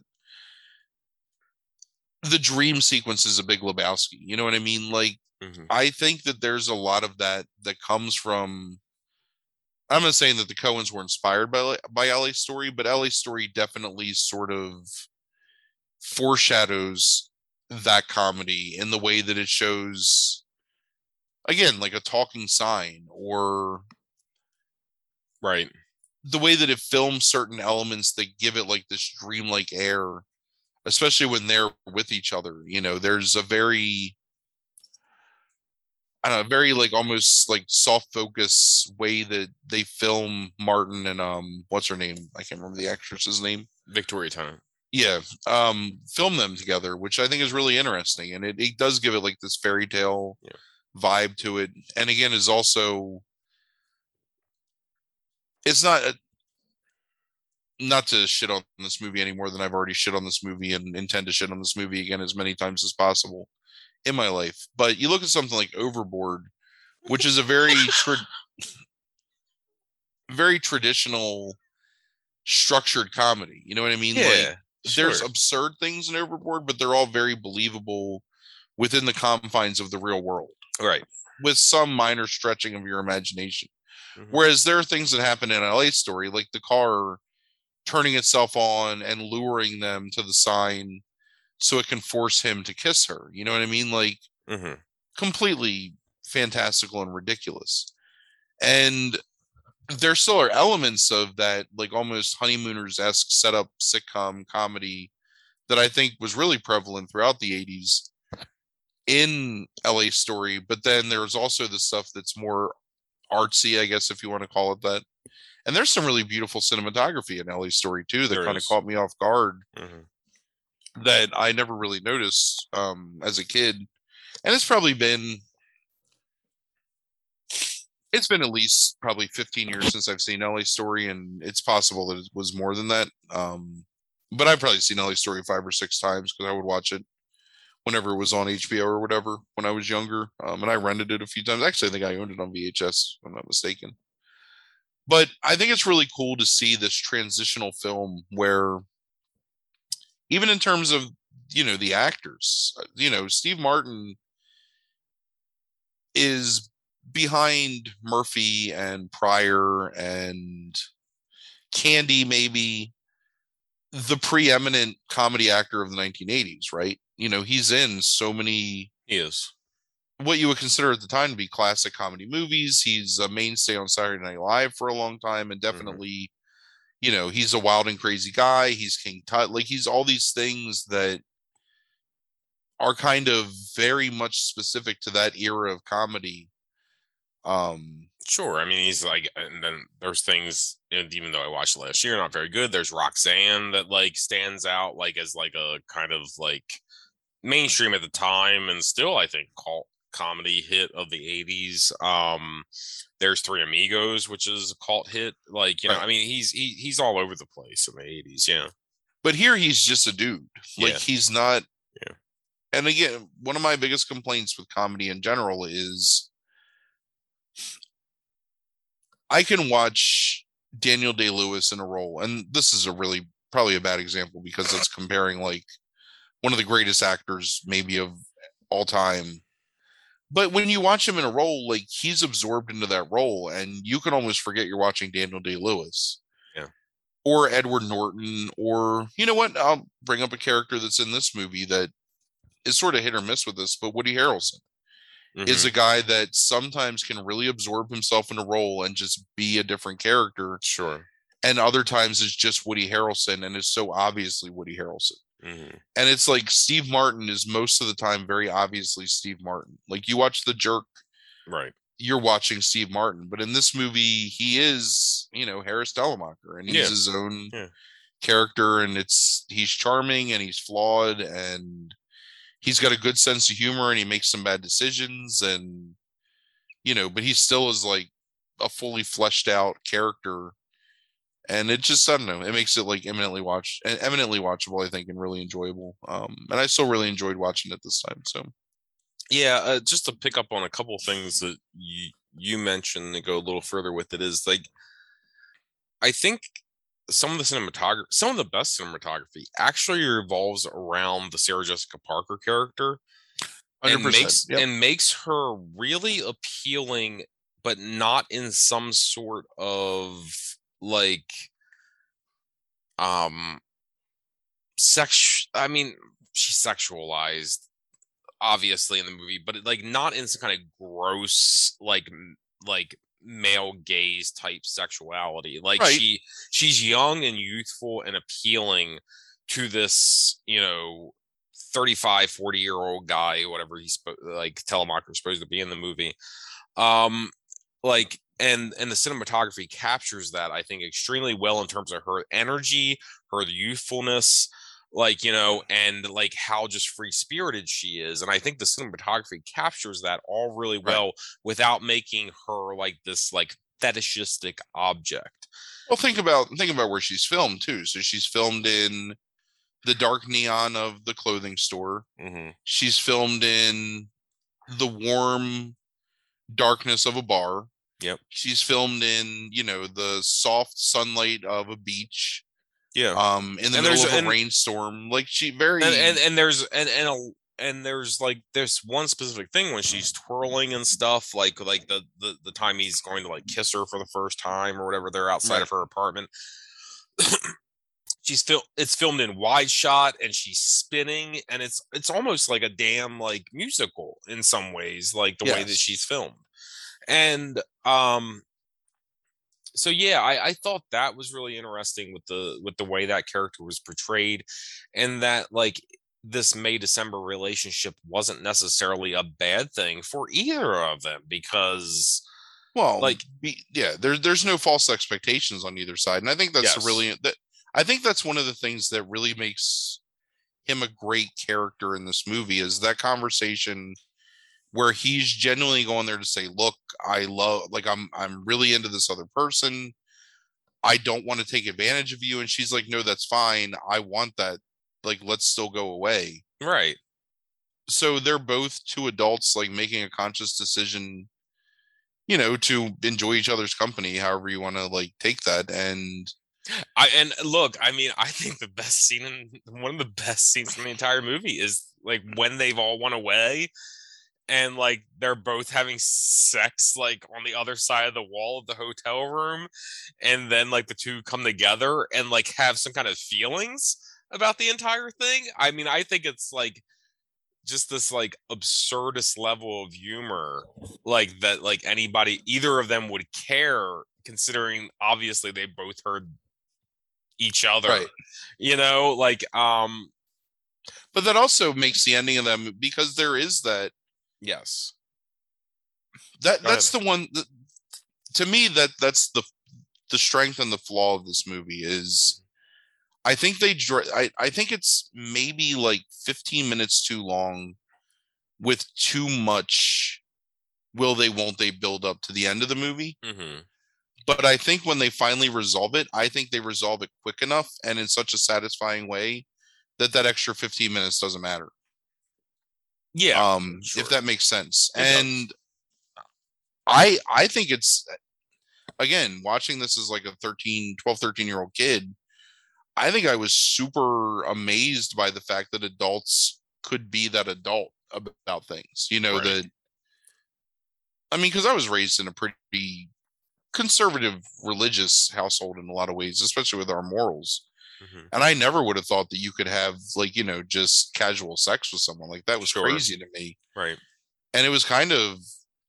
similar to how I felt about singles. You know, it's like like oh my god, like there's a whole world that exists outside of what I think about as existing in the world, and I think it helps shape, especially a lot of the fact that you know we don't really talk about this much, but I'm a pretty accepting person of almost anything. Like I don't trying not to judge people or anything. I think a lot of it comes from, as lame as it sounds, like my exposure to movies yeah and seeing like different different cultures and different Yeah. ideas and just making me realize that like a lot of things are acceptable you know if you just don't be a dick so Yeah.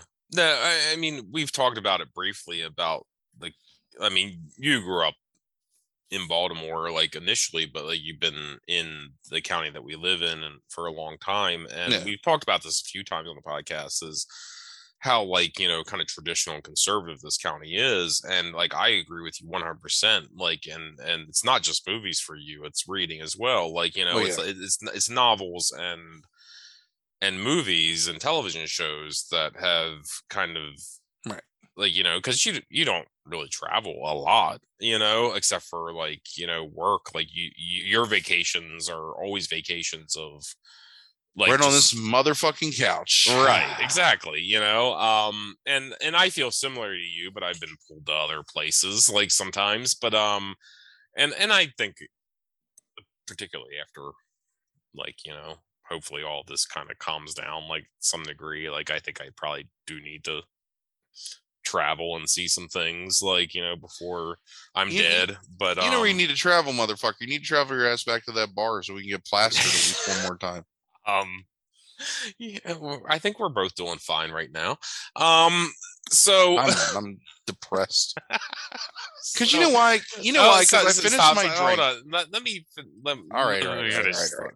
so anyway both both of us i think have and i think this is it is a really important thing.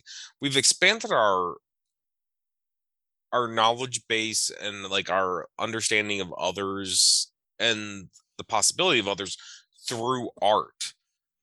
And that's a possible thing you know? I mean if we would just like you know look at the people around us growing up a lot of times it's like that might not happen but like art can expand your mind to like understand different points of view different cultures like all those kind of things and these are things that like i try to it's the it's the reason i don't teach literature anymore and i just like teach like technical writing and composition is because like i could never explain that to 18 19 year olds is that like you know these kind of reading these kind of things is actually something that can like make you grow and think as an adult like you know and like you know look at somebody and see like you know maybe i don't agree with that but it's like okay like i can understand it.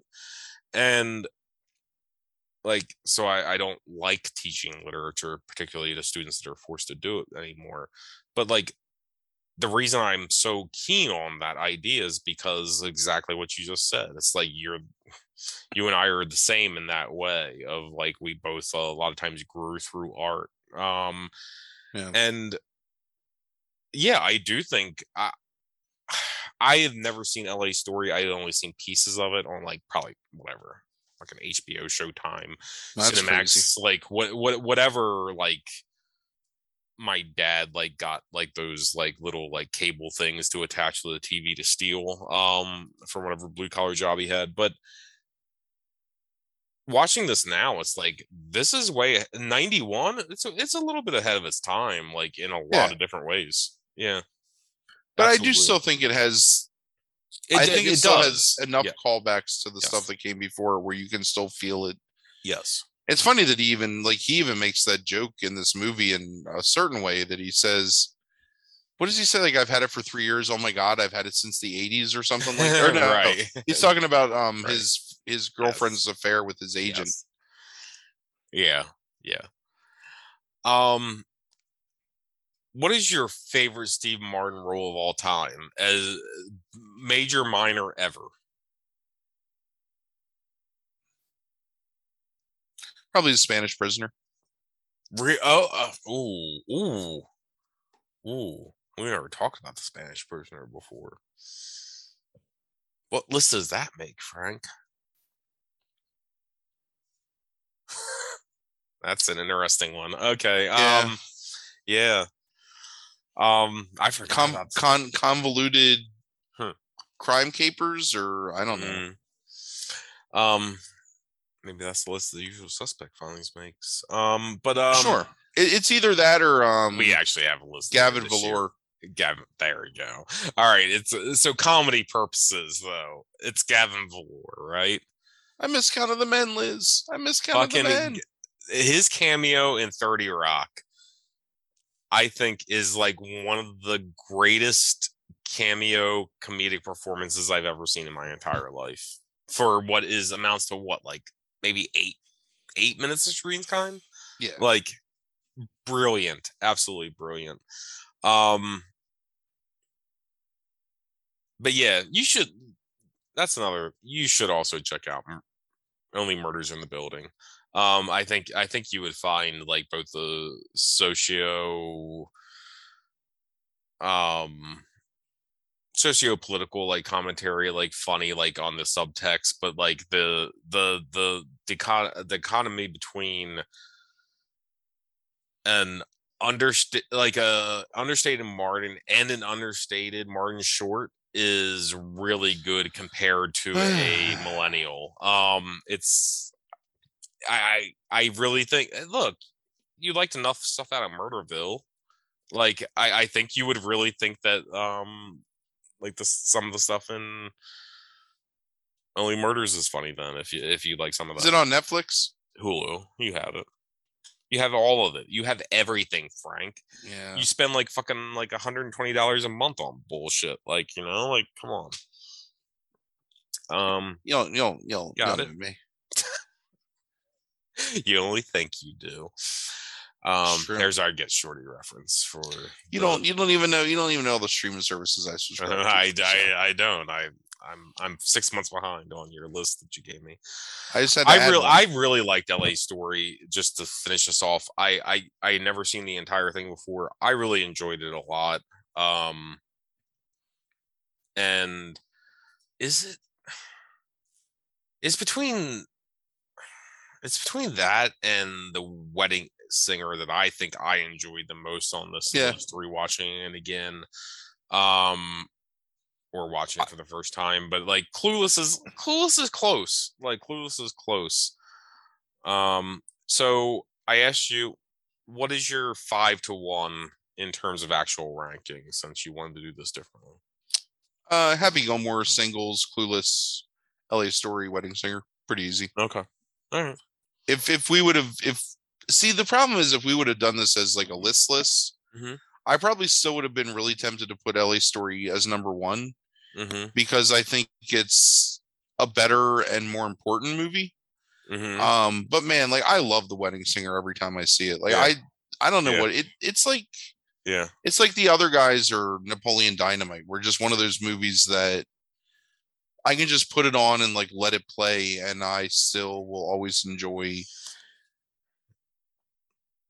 Almost every element of it, really, Yeah. from start to finish. And, And man, see- that soundtrack is so fucking good. It is. No, it absolutely is. And like you mentioned it briefly before, but it's it's a it, it's a it's a really good soundtrack. And see, that's how I feel about what you just described as like putting on every single time, like like like a comfort thing for me. Yeah. that's what Get Shorty is to me. Like I've never seen I haven't I've only seen Wedding Singer t- now maybe four times, I think. This is the fourth time I've seen it. Not as many as you, but Get Shorty is that way for me. And um Austin Powers is that way for me. I've probably seen Austin Powers over 20 times in my life, is my guess, like overall.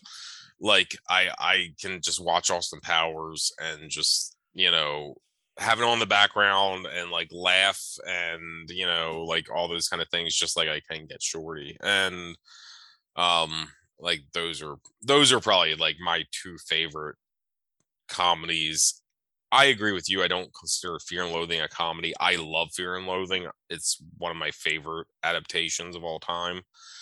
Um, but yeah, but yeah, I, I- I get it. Like what you mean about the Wedding Singer. It's like I can see myself watching that every couple years now, having rewatched it for the first time in like a decade. Um, So you know what the funny thing is? Do you know what my number one comfort movie is? what's that? Try and guess. I'll give you two guesses, and then I'll just tell you.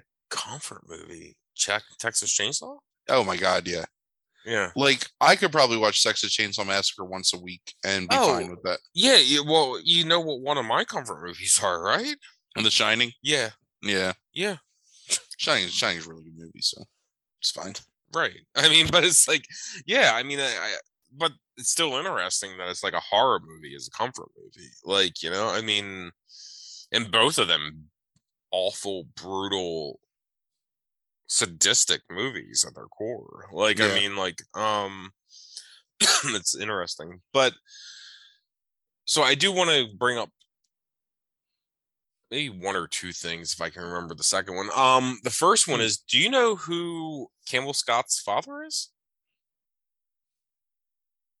It better not be AO Scott. that's it- really that's a really funny reference, but um, Is it but, uh, Ridley? is it Ridley Scott? no, it's George Tony Scott. Scott. Oh, I did, I had Huh. no idea until tonight. Um, well, he's a because he's a pale pale shadow of his father. I'll give him that. I hey no. Here's the thing: is I actually I think Campbell Scott's underrated. Like I've seen him in a number of things through the years, right? Like from this to things more recently on television and stuff like that. And it's like I think Campbell Scott always does a a pretty decent job of what he's given. Like Yeah, he's fine. okay. Let me let me tell you who Campbell Scott is. Right, Uh, okay, tell it. Break it Campbell down. Scott. Campbell Scott's the dude you know that's like super earnest and always a decent guy, but like you don't want him around. You know, it's like good to see you, nice to see you, buddy, but I don't care about your life. You know, that's Campbell Scott Right. with his like almost really handsome features and his Right. almost really good hair. Like he's just he just he's he's just an almost. Okay, I can't remember my second point. Um, you're you're entirely nailed it on the almost handsome features. Like you're exactly right. Um, out of He's these, a guy. He's a guy that looks like he blinks too much when he walks out of the house on a bright day. Like he just he blinks like maybe two or three too many times. Where he kind of like you're like this motherfucker looks like a mole. That's that's Campbell Scott, fucking blinky. I had to cover my mic for that shit. Jesus.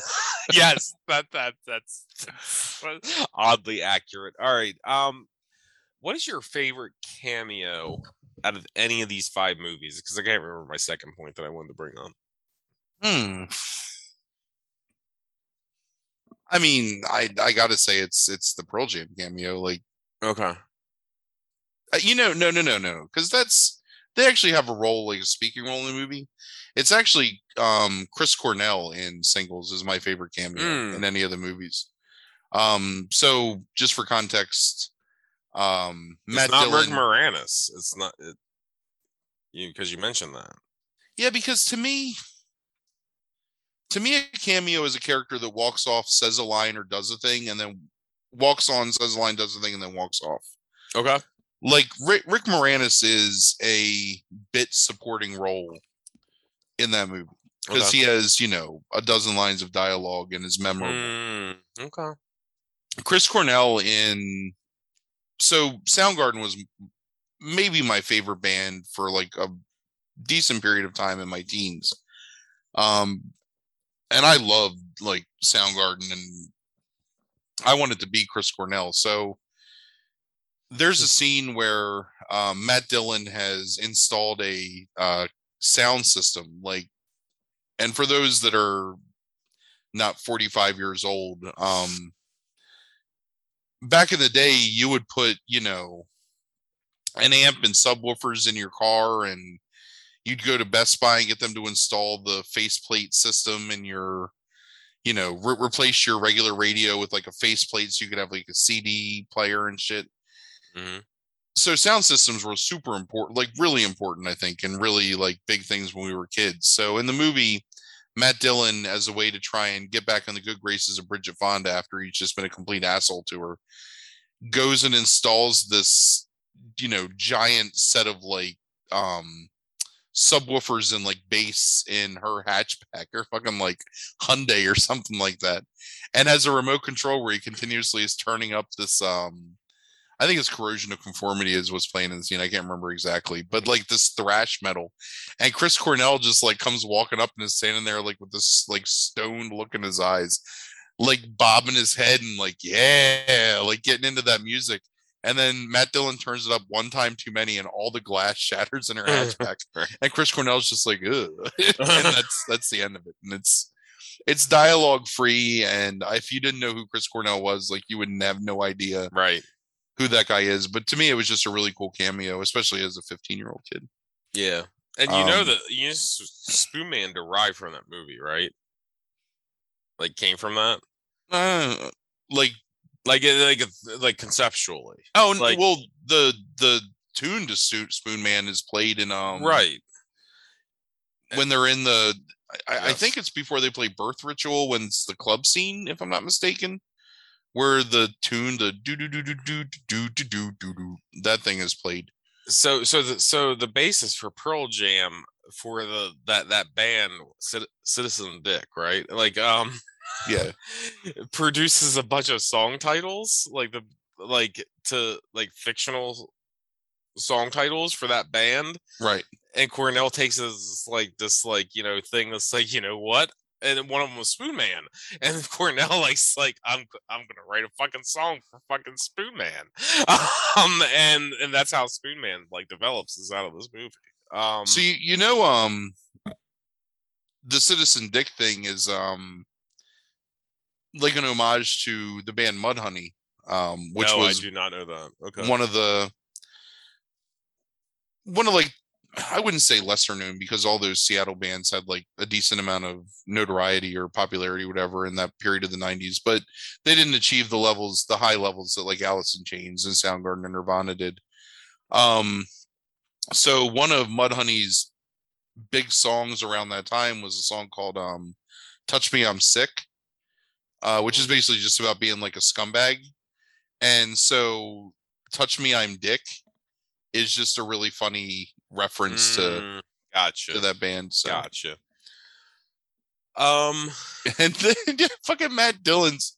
You know, I mean, there's kind of a double meaning to it because, Right. like, yeah because like my name's Dick, um, but also you know, like, it's my dick. right and and and you should touch it. oh man, Matt So- Matt Matt Dillon's an underrated dude, especially in like the early '90s. not in the movie that we'll talk about next month but um um That's some foreshadowing I don't even get. what we are doing one of the episodes for next month is the top five worst best picture winners Oh, eh, it's terrible performance frank Can't- um can't all be winners. Right. But no, I, I really I, I agree with you. I think Matt Dillon is underrated um in a lot of his performances, but that performance particularly is ugh. Did you know that um like Warner Brothers wanted to turn singles into a t- like wanted to like make it into a TV series and Cameron Crowe claims that Friends is was the result of that?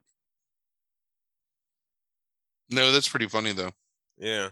So it's like possible the singles, if that's true, like basically created Friends, like a show that is still like somehow relevant to this fucking day. Like, I mean, if you think about it, it's in essence that's what it is. you know, Sure, sure, it makes perfect Group- sense. group of People that live in the same building granola and yeah, granola yuppie twenty Right. somethings all Uh-huh. living in the same building and Yeah. having their lives intersect. sure. No, They've been makes- lovers. They're not lovers anymore. They're still friends. They're not friends. I mean, Yeah. there's a lot of um. Yeah. That's the other thing too. So again, before we end this podcast, is like, I think that really helped me mature when I was that age. Is that idea that like, you know, Campbell Scott and uh, what's her name, Eustace. No, no, no. The um, Bridget Fonda Oh, right, gotcha. used to be intimate with each other and then stop being intimate and still are just friends with each other. Like I was like, oh my god, like how can they still be friends? But I don't know. yeah. I So felt so real mature watching singles. My my favorite cameo actually and maybe it doesn't fit your definition of the cameo given what you said is that is it's just like in billy madison it's the wedding singer buscemi cameo Oh yeah. at the very beginning that that's my favorite one out of the entire thing is this just belligerent fucking relative who's just like you know like like you know acting like a fucking ass the entire like beginning of the movie and then himself like by the end of the movie ends up like you know being this like reformed dude who is you know um a wedding singer himself. Like I, I, I, it's like Buscemi as a comedy. Buscemi's cameo in Billy Madison might be my favorite cameo of all time, but Wedding Singer is up there, like as well. Like So okay, so I guess that what you're calling a cameo really is like a cameo role. What I'm calling a cameo is more of like a um like a walk-on performance is really like what I'm thinking of. Yeah, Um I think of a cameo as something that like lasts like total screen time like less than like two minutes. Like and like yeah, you I think walk on is probably the better role a better term for what you're you're saying. So um but yeah. Um all right, so look, friend Frank, we- friend we- friend of we the did- podcast, Mike Bledsoe, just called me on the phone, which made me un- irrationally angry, and then had to send an apology text because he butt dialed me.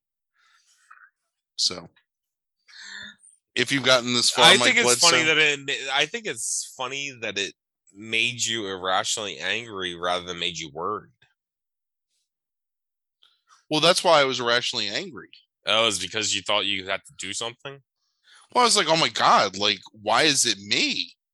Like, what has happened where I'm the person that's You're the called? guy, Right. Do you do you, do you need something sketched really quick? Like, oh, and make up a Very- parody song? Like, very, I don't know. very likely, one of Frank's sketches, drawings might be on the YouTube channel of Wrestling Bios. Um, this in, in a couple weeks, like um. An amazing channel that we both support on Patreon. yes that both of us support um um but yes frank did a drawing um uh, at, at request of like you know conceptually requested um by the runner of that youtube channel and um wrestling bios great channel if you're into 90s early 2000s uh professional wrestling ever. Um but he has a series called reliving the war that he every week on every thursday sits there and watches Nitro and Raw, splices together the best clips, and um, compares the two shows basically like half hour by half hour. And um, brilliant series. He has a bunch of other stuff on his YouTube channel, like wrestling wise, that's really good. Um, he's my favorite wrestling YouTuber Yeah. like ever. And um but yeah, Frank's drawing that he requested of um what Road is it? Road, Warrior Land. Road Warrior Land. Yes. Yeah. So Frank did a um very like Clark's like Korean kind of like animation of to me of like Road Warrior Land. Like it reminded me very much of like you know what's Who's Car- driving? Bears Who's driving? Bears driving. That's it. Yeah. Um, it reminded very much of that with like the like the the, the handshakes of of Hawk and Animal and um. But yeah, no. So hopefully that that'll be appear in the next couple weeks. Is um hopefully next week, um is what does Road Warrior Land look like, and you'll see one of Frank's drawings if you check out that next YouTube Yeah. video. So Very um very very cool dude. We had a, a really brief but nice exchange via email and um no, I don't know. I'm I'm pretty excited to uh Yeah. if it if it makes it onto the video that you know. And if you're a fan, to Chris's point, like if you're a fan of early to mid 90s to early 2000s um, professional wrestling, like if that's the era you grew up, his stuff is 100% worth uh, binging because he's got hundreds of hours of content Yes. on YouTube for free yes. um that's just really uh well produced and funny and it is. genuine and just an, an, an amazing channel that i am 100% every time he posts something within the nearest amount of time i can watch it i watch it. And i like it. Yeah, and i don't do that for hardly anything. Um yeah as somebody who has has edited videos together at one point in my life i can't imagine the number of hours this guy spends doing this to pr- produce three 20 to 30 minute plus videos each week it's like sometimes it feels too much to me to just like basically master this podcast that like is like two hours a week and then like one hour to 90 minutes a week like for like the supplemental podcast like i can't imagine the number of hours that guy puts into that and he is and he's found his voice recently to where it's like i think it's this perfect mixture of being informative being analytical about the time period and being funny about the time period and pointing out the right things to make fun of. And like i think really in the past like four three or four months he's really found his voice like in terms of like just being balanced between all of those things. Um so if you ever liked professional wrestling back in the 90s check out this guy's channel because he is absolutely the um the the the best like old school like wrestling youtuber out there. Um all right so next week frank the um either top five black comedy movies or the top five comedies with black creators is on the docket. Can i ask you one question and we'll finish would Mhm. one of those movies have made this list possibly oh 100% okay that's what i thought um, probably I- probably two honestly Ooh, I'll be interested to hear what the second one is then. Um, but definitely one I think like having rewatched it was like fuck. It's it's definitely maybe a top uh, five. It, it- certainly, I think to, in my mind a top five comedy of the '90s. But um, I just didn't want to bring it up at the beginning. But um, yeah, yeah, it's um, I I I enjoyed the list overall. I'm really looking forward to talking about it next week, except for one movie which I'm really uncomfortable to maybe talk about. But um, but I'm really looking forward to discussing that list with you. So um, we have that next week. Top five horror movies of 1971 um, at the end of the month, and then next month Uh, we are doing, as I've already said, the top five worst Best Picture winners. It's one of our punishment podcasts. And the top five women in peril movies, and then finishing off the month of March with the top five films, of, horror films of 1972. So, um, and one of the chagriniest spin chagrins in a couple of days. Mm, right. And the category for that was monkeys doing human things, correct? hmm that was one of your categories, just so you know. That was yours. So Oh, I know. I know what did I was setting you did myself it to up for. yourself. Although I didn't know it was going to be this. This was a complete surprise to me. So, Mm. fuck me, I guess. But um, you know, You double fucks yourself. right? It was almost like a wormhole Hmm. Or Sure. something. I don't know. Right. right. Oh, I'll ask All my right, wife with so- their Star Trek bullshit if that if that's the correct way of I mean, if you're in a wormhole, you're double fucked. I think so. go watch. Go watch Inception. Not Inception. you're, other- well, you're like. The other you're- terrible one. No, well, Inception, you're like fucking like quadruple fucked or something like that. Like, Yeah, know, actually, I, I was I meant to say Interstellar, which I actually really enjoyed. But I still I enjoyed it 'cause a lot can't- I can't find it free anywhere. So. yeah, well, All right. Thank you for listening to, and we we almost made it two hours, I think, on a comedy episode. So yeah, Thank the you. comedy being that we only talked about the movies for about like seventy, we talked about for the movies about a long time, actually, Frank. So yeah, like an hour. Anyway, deuces. Happy weekend. Talk to you next week.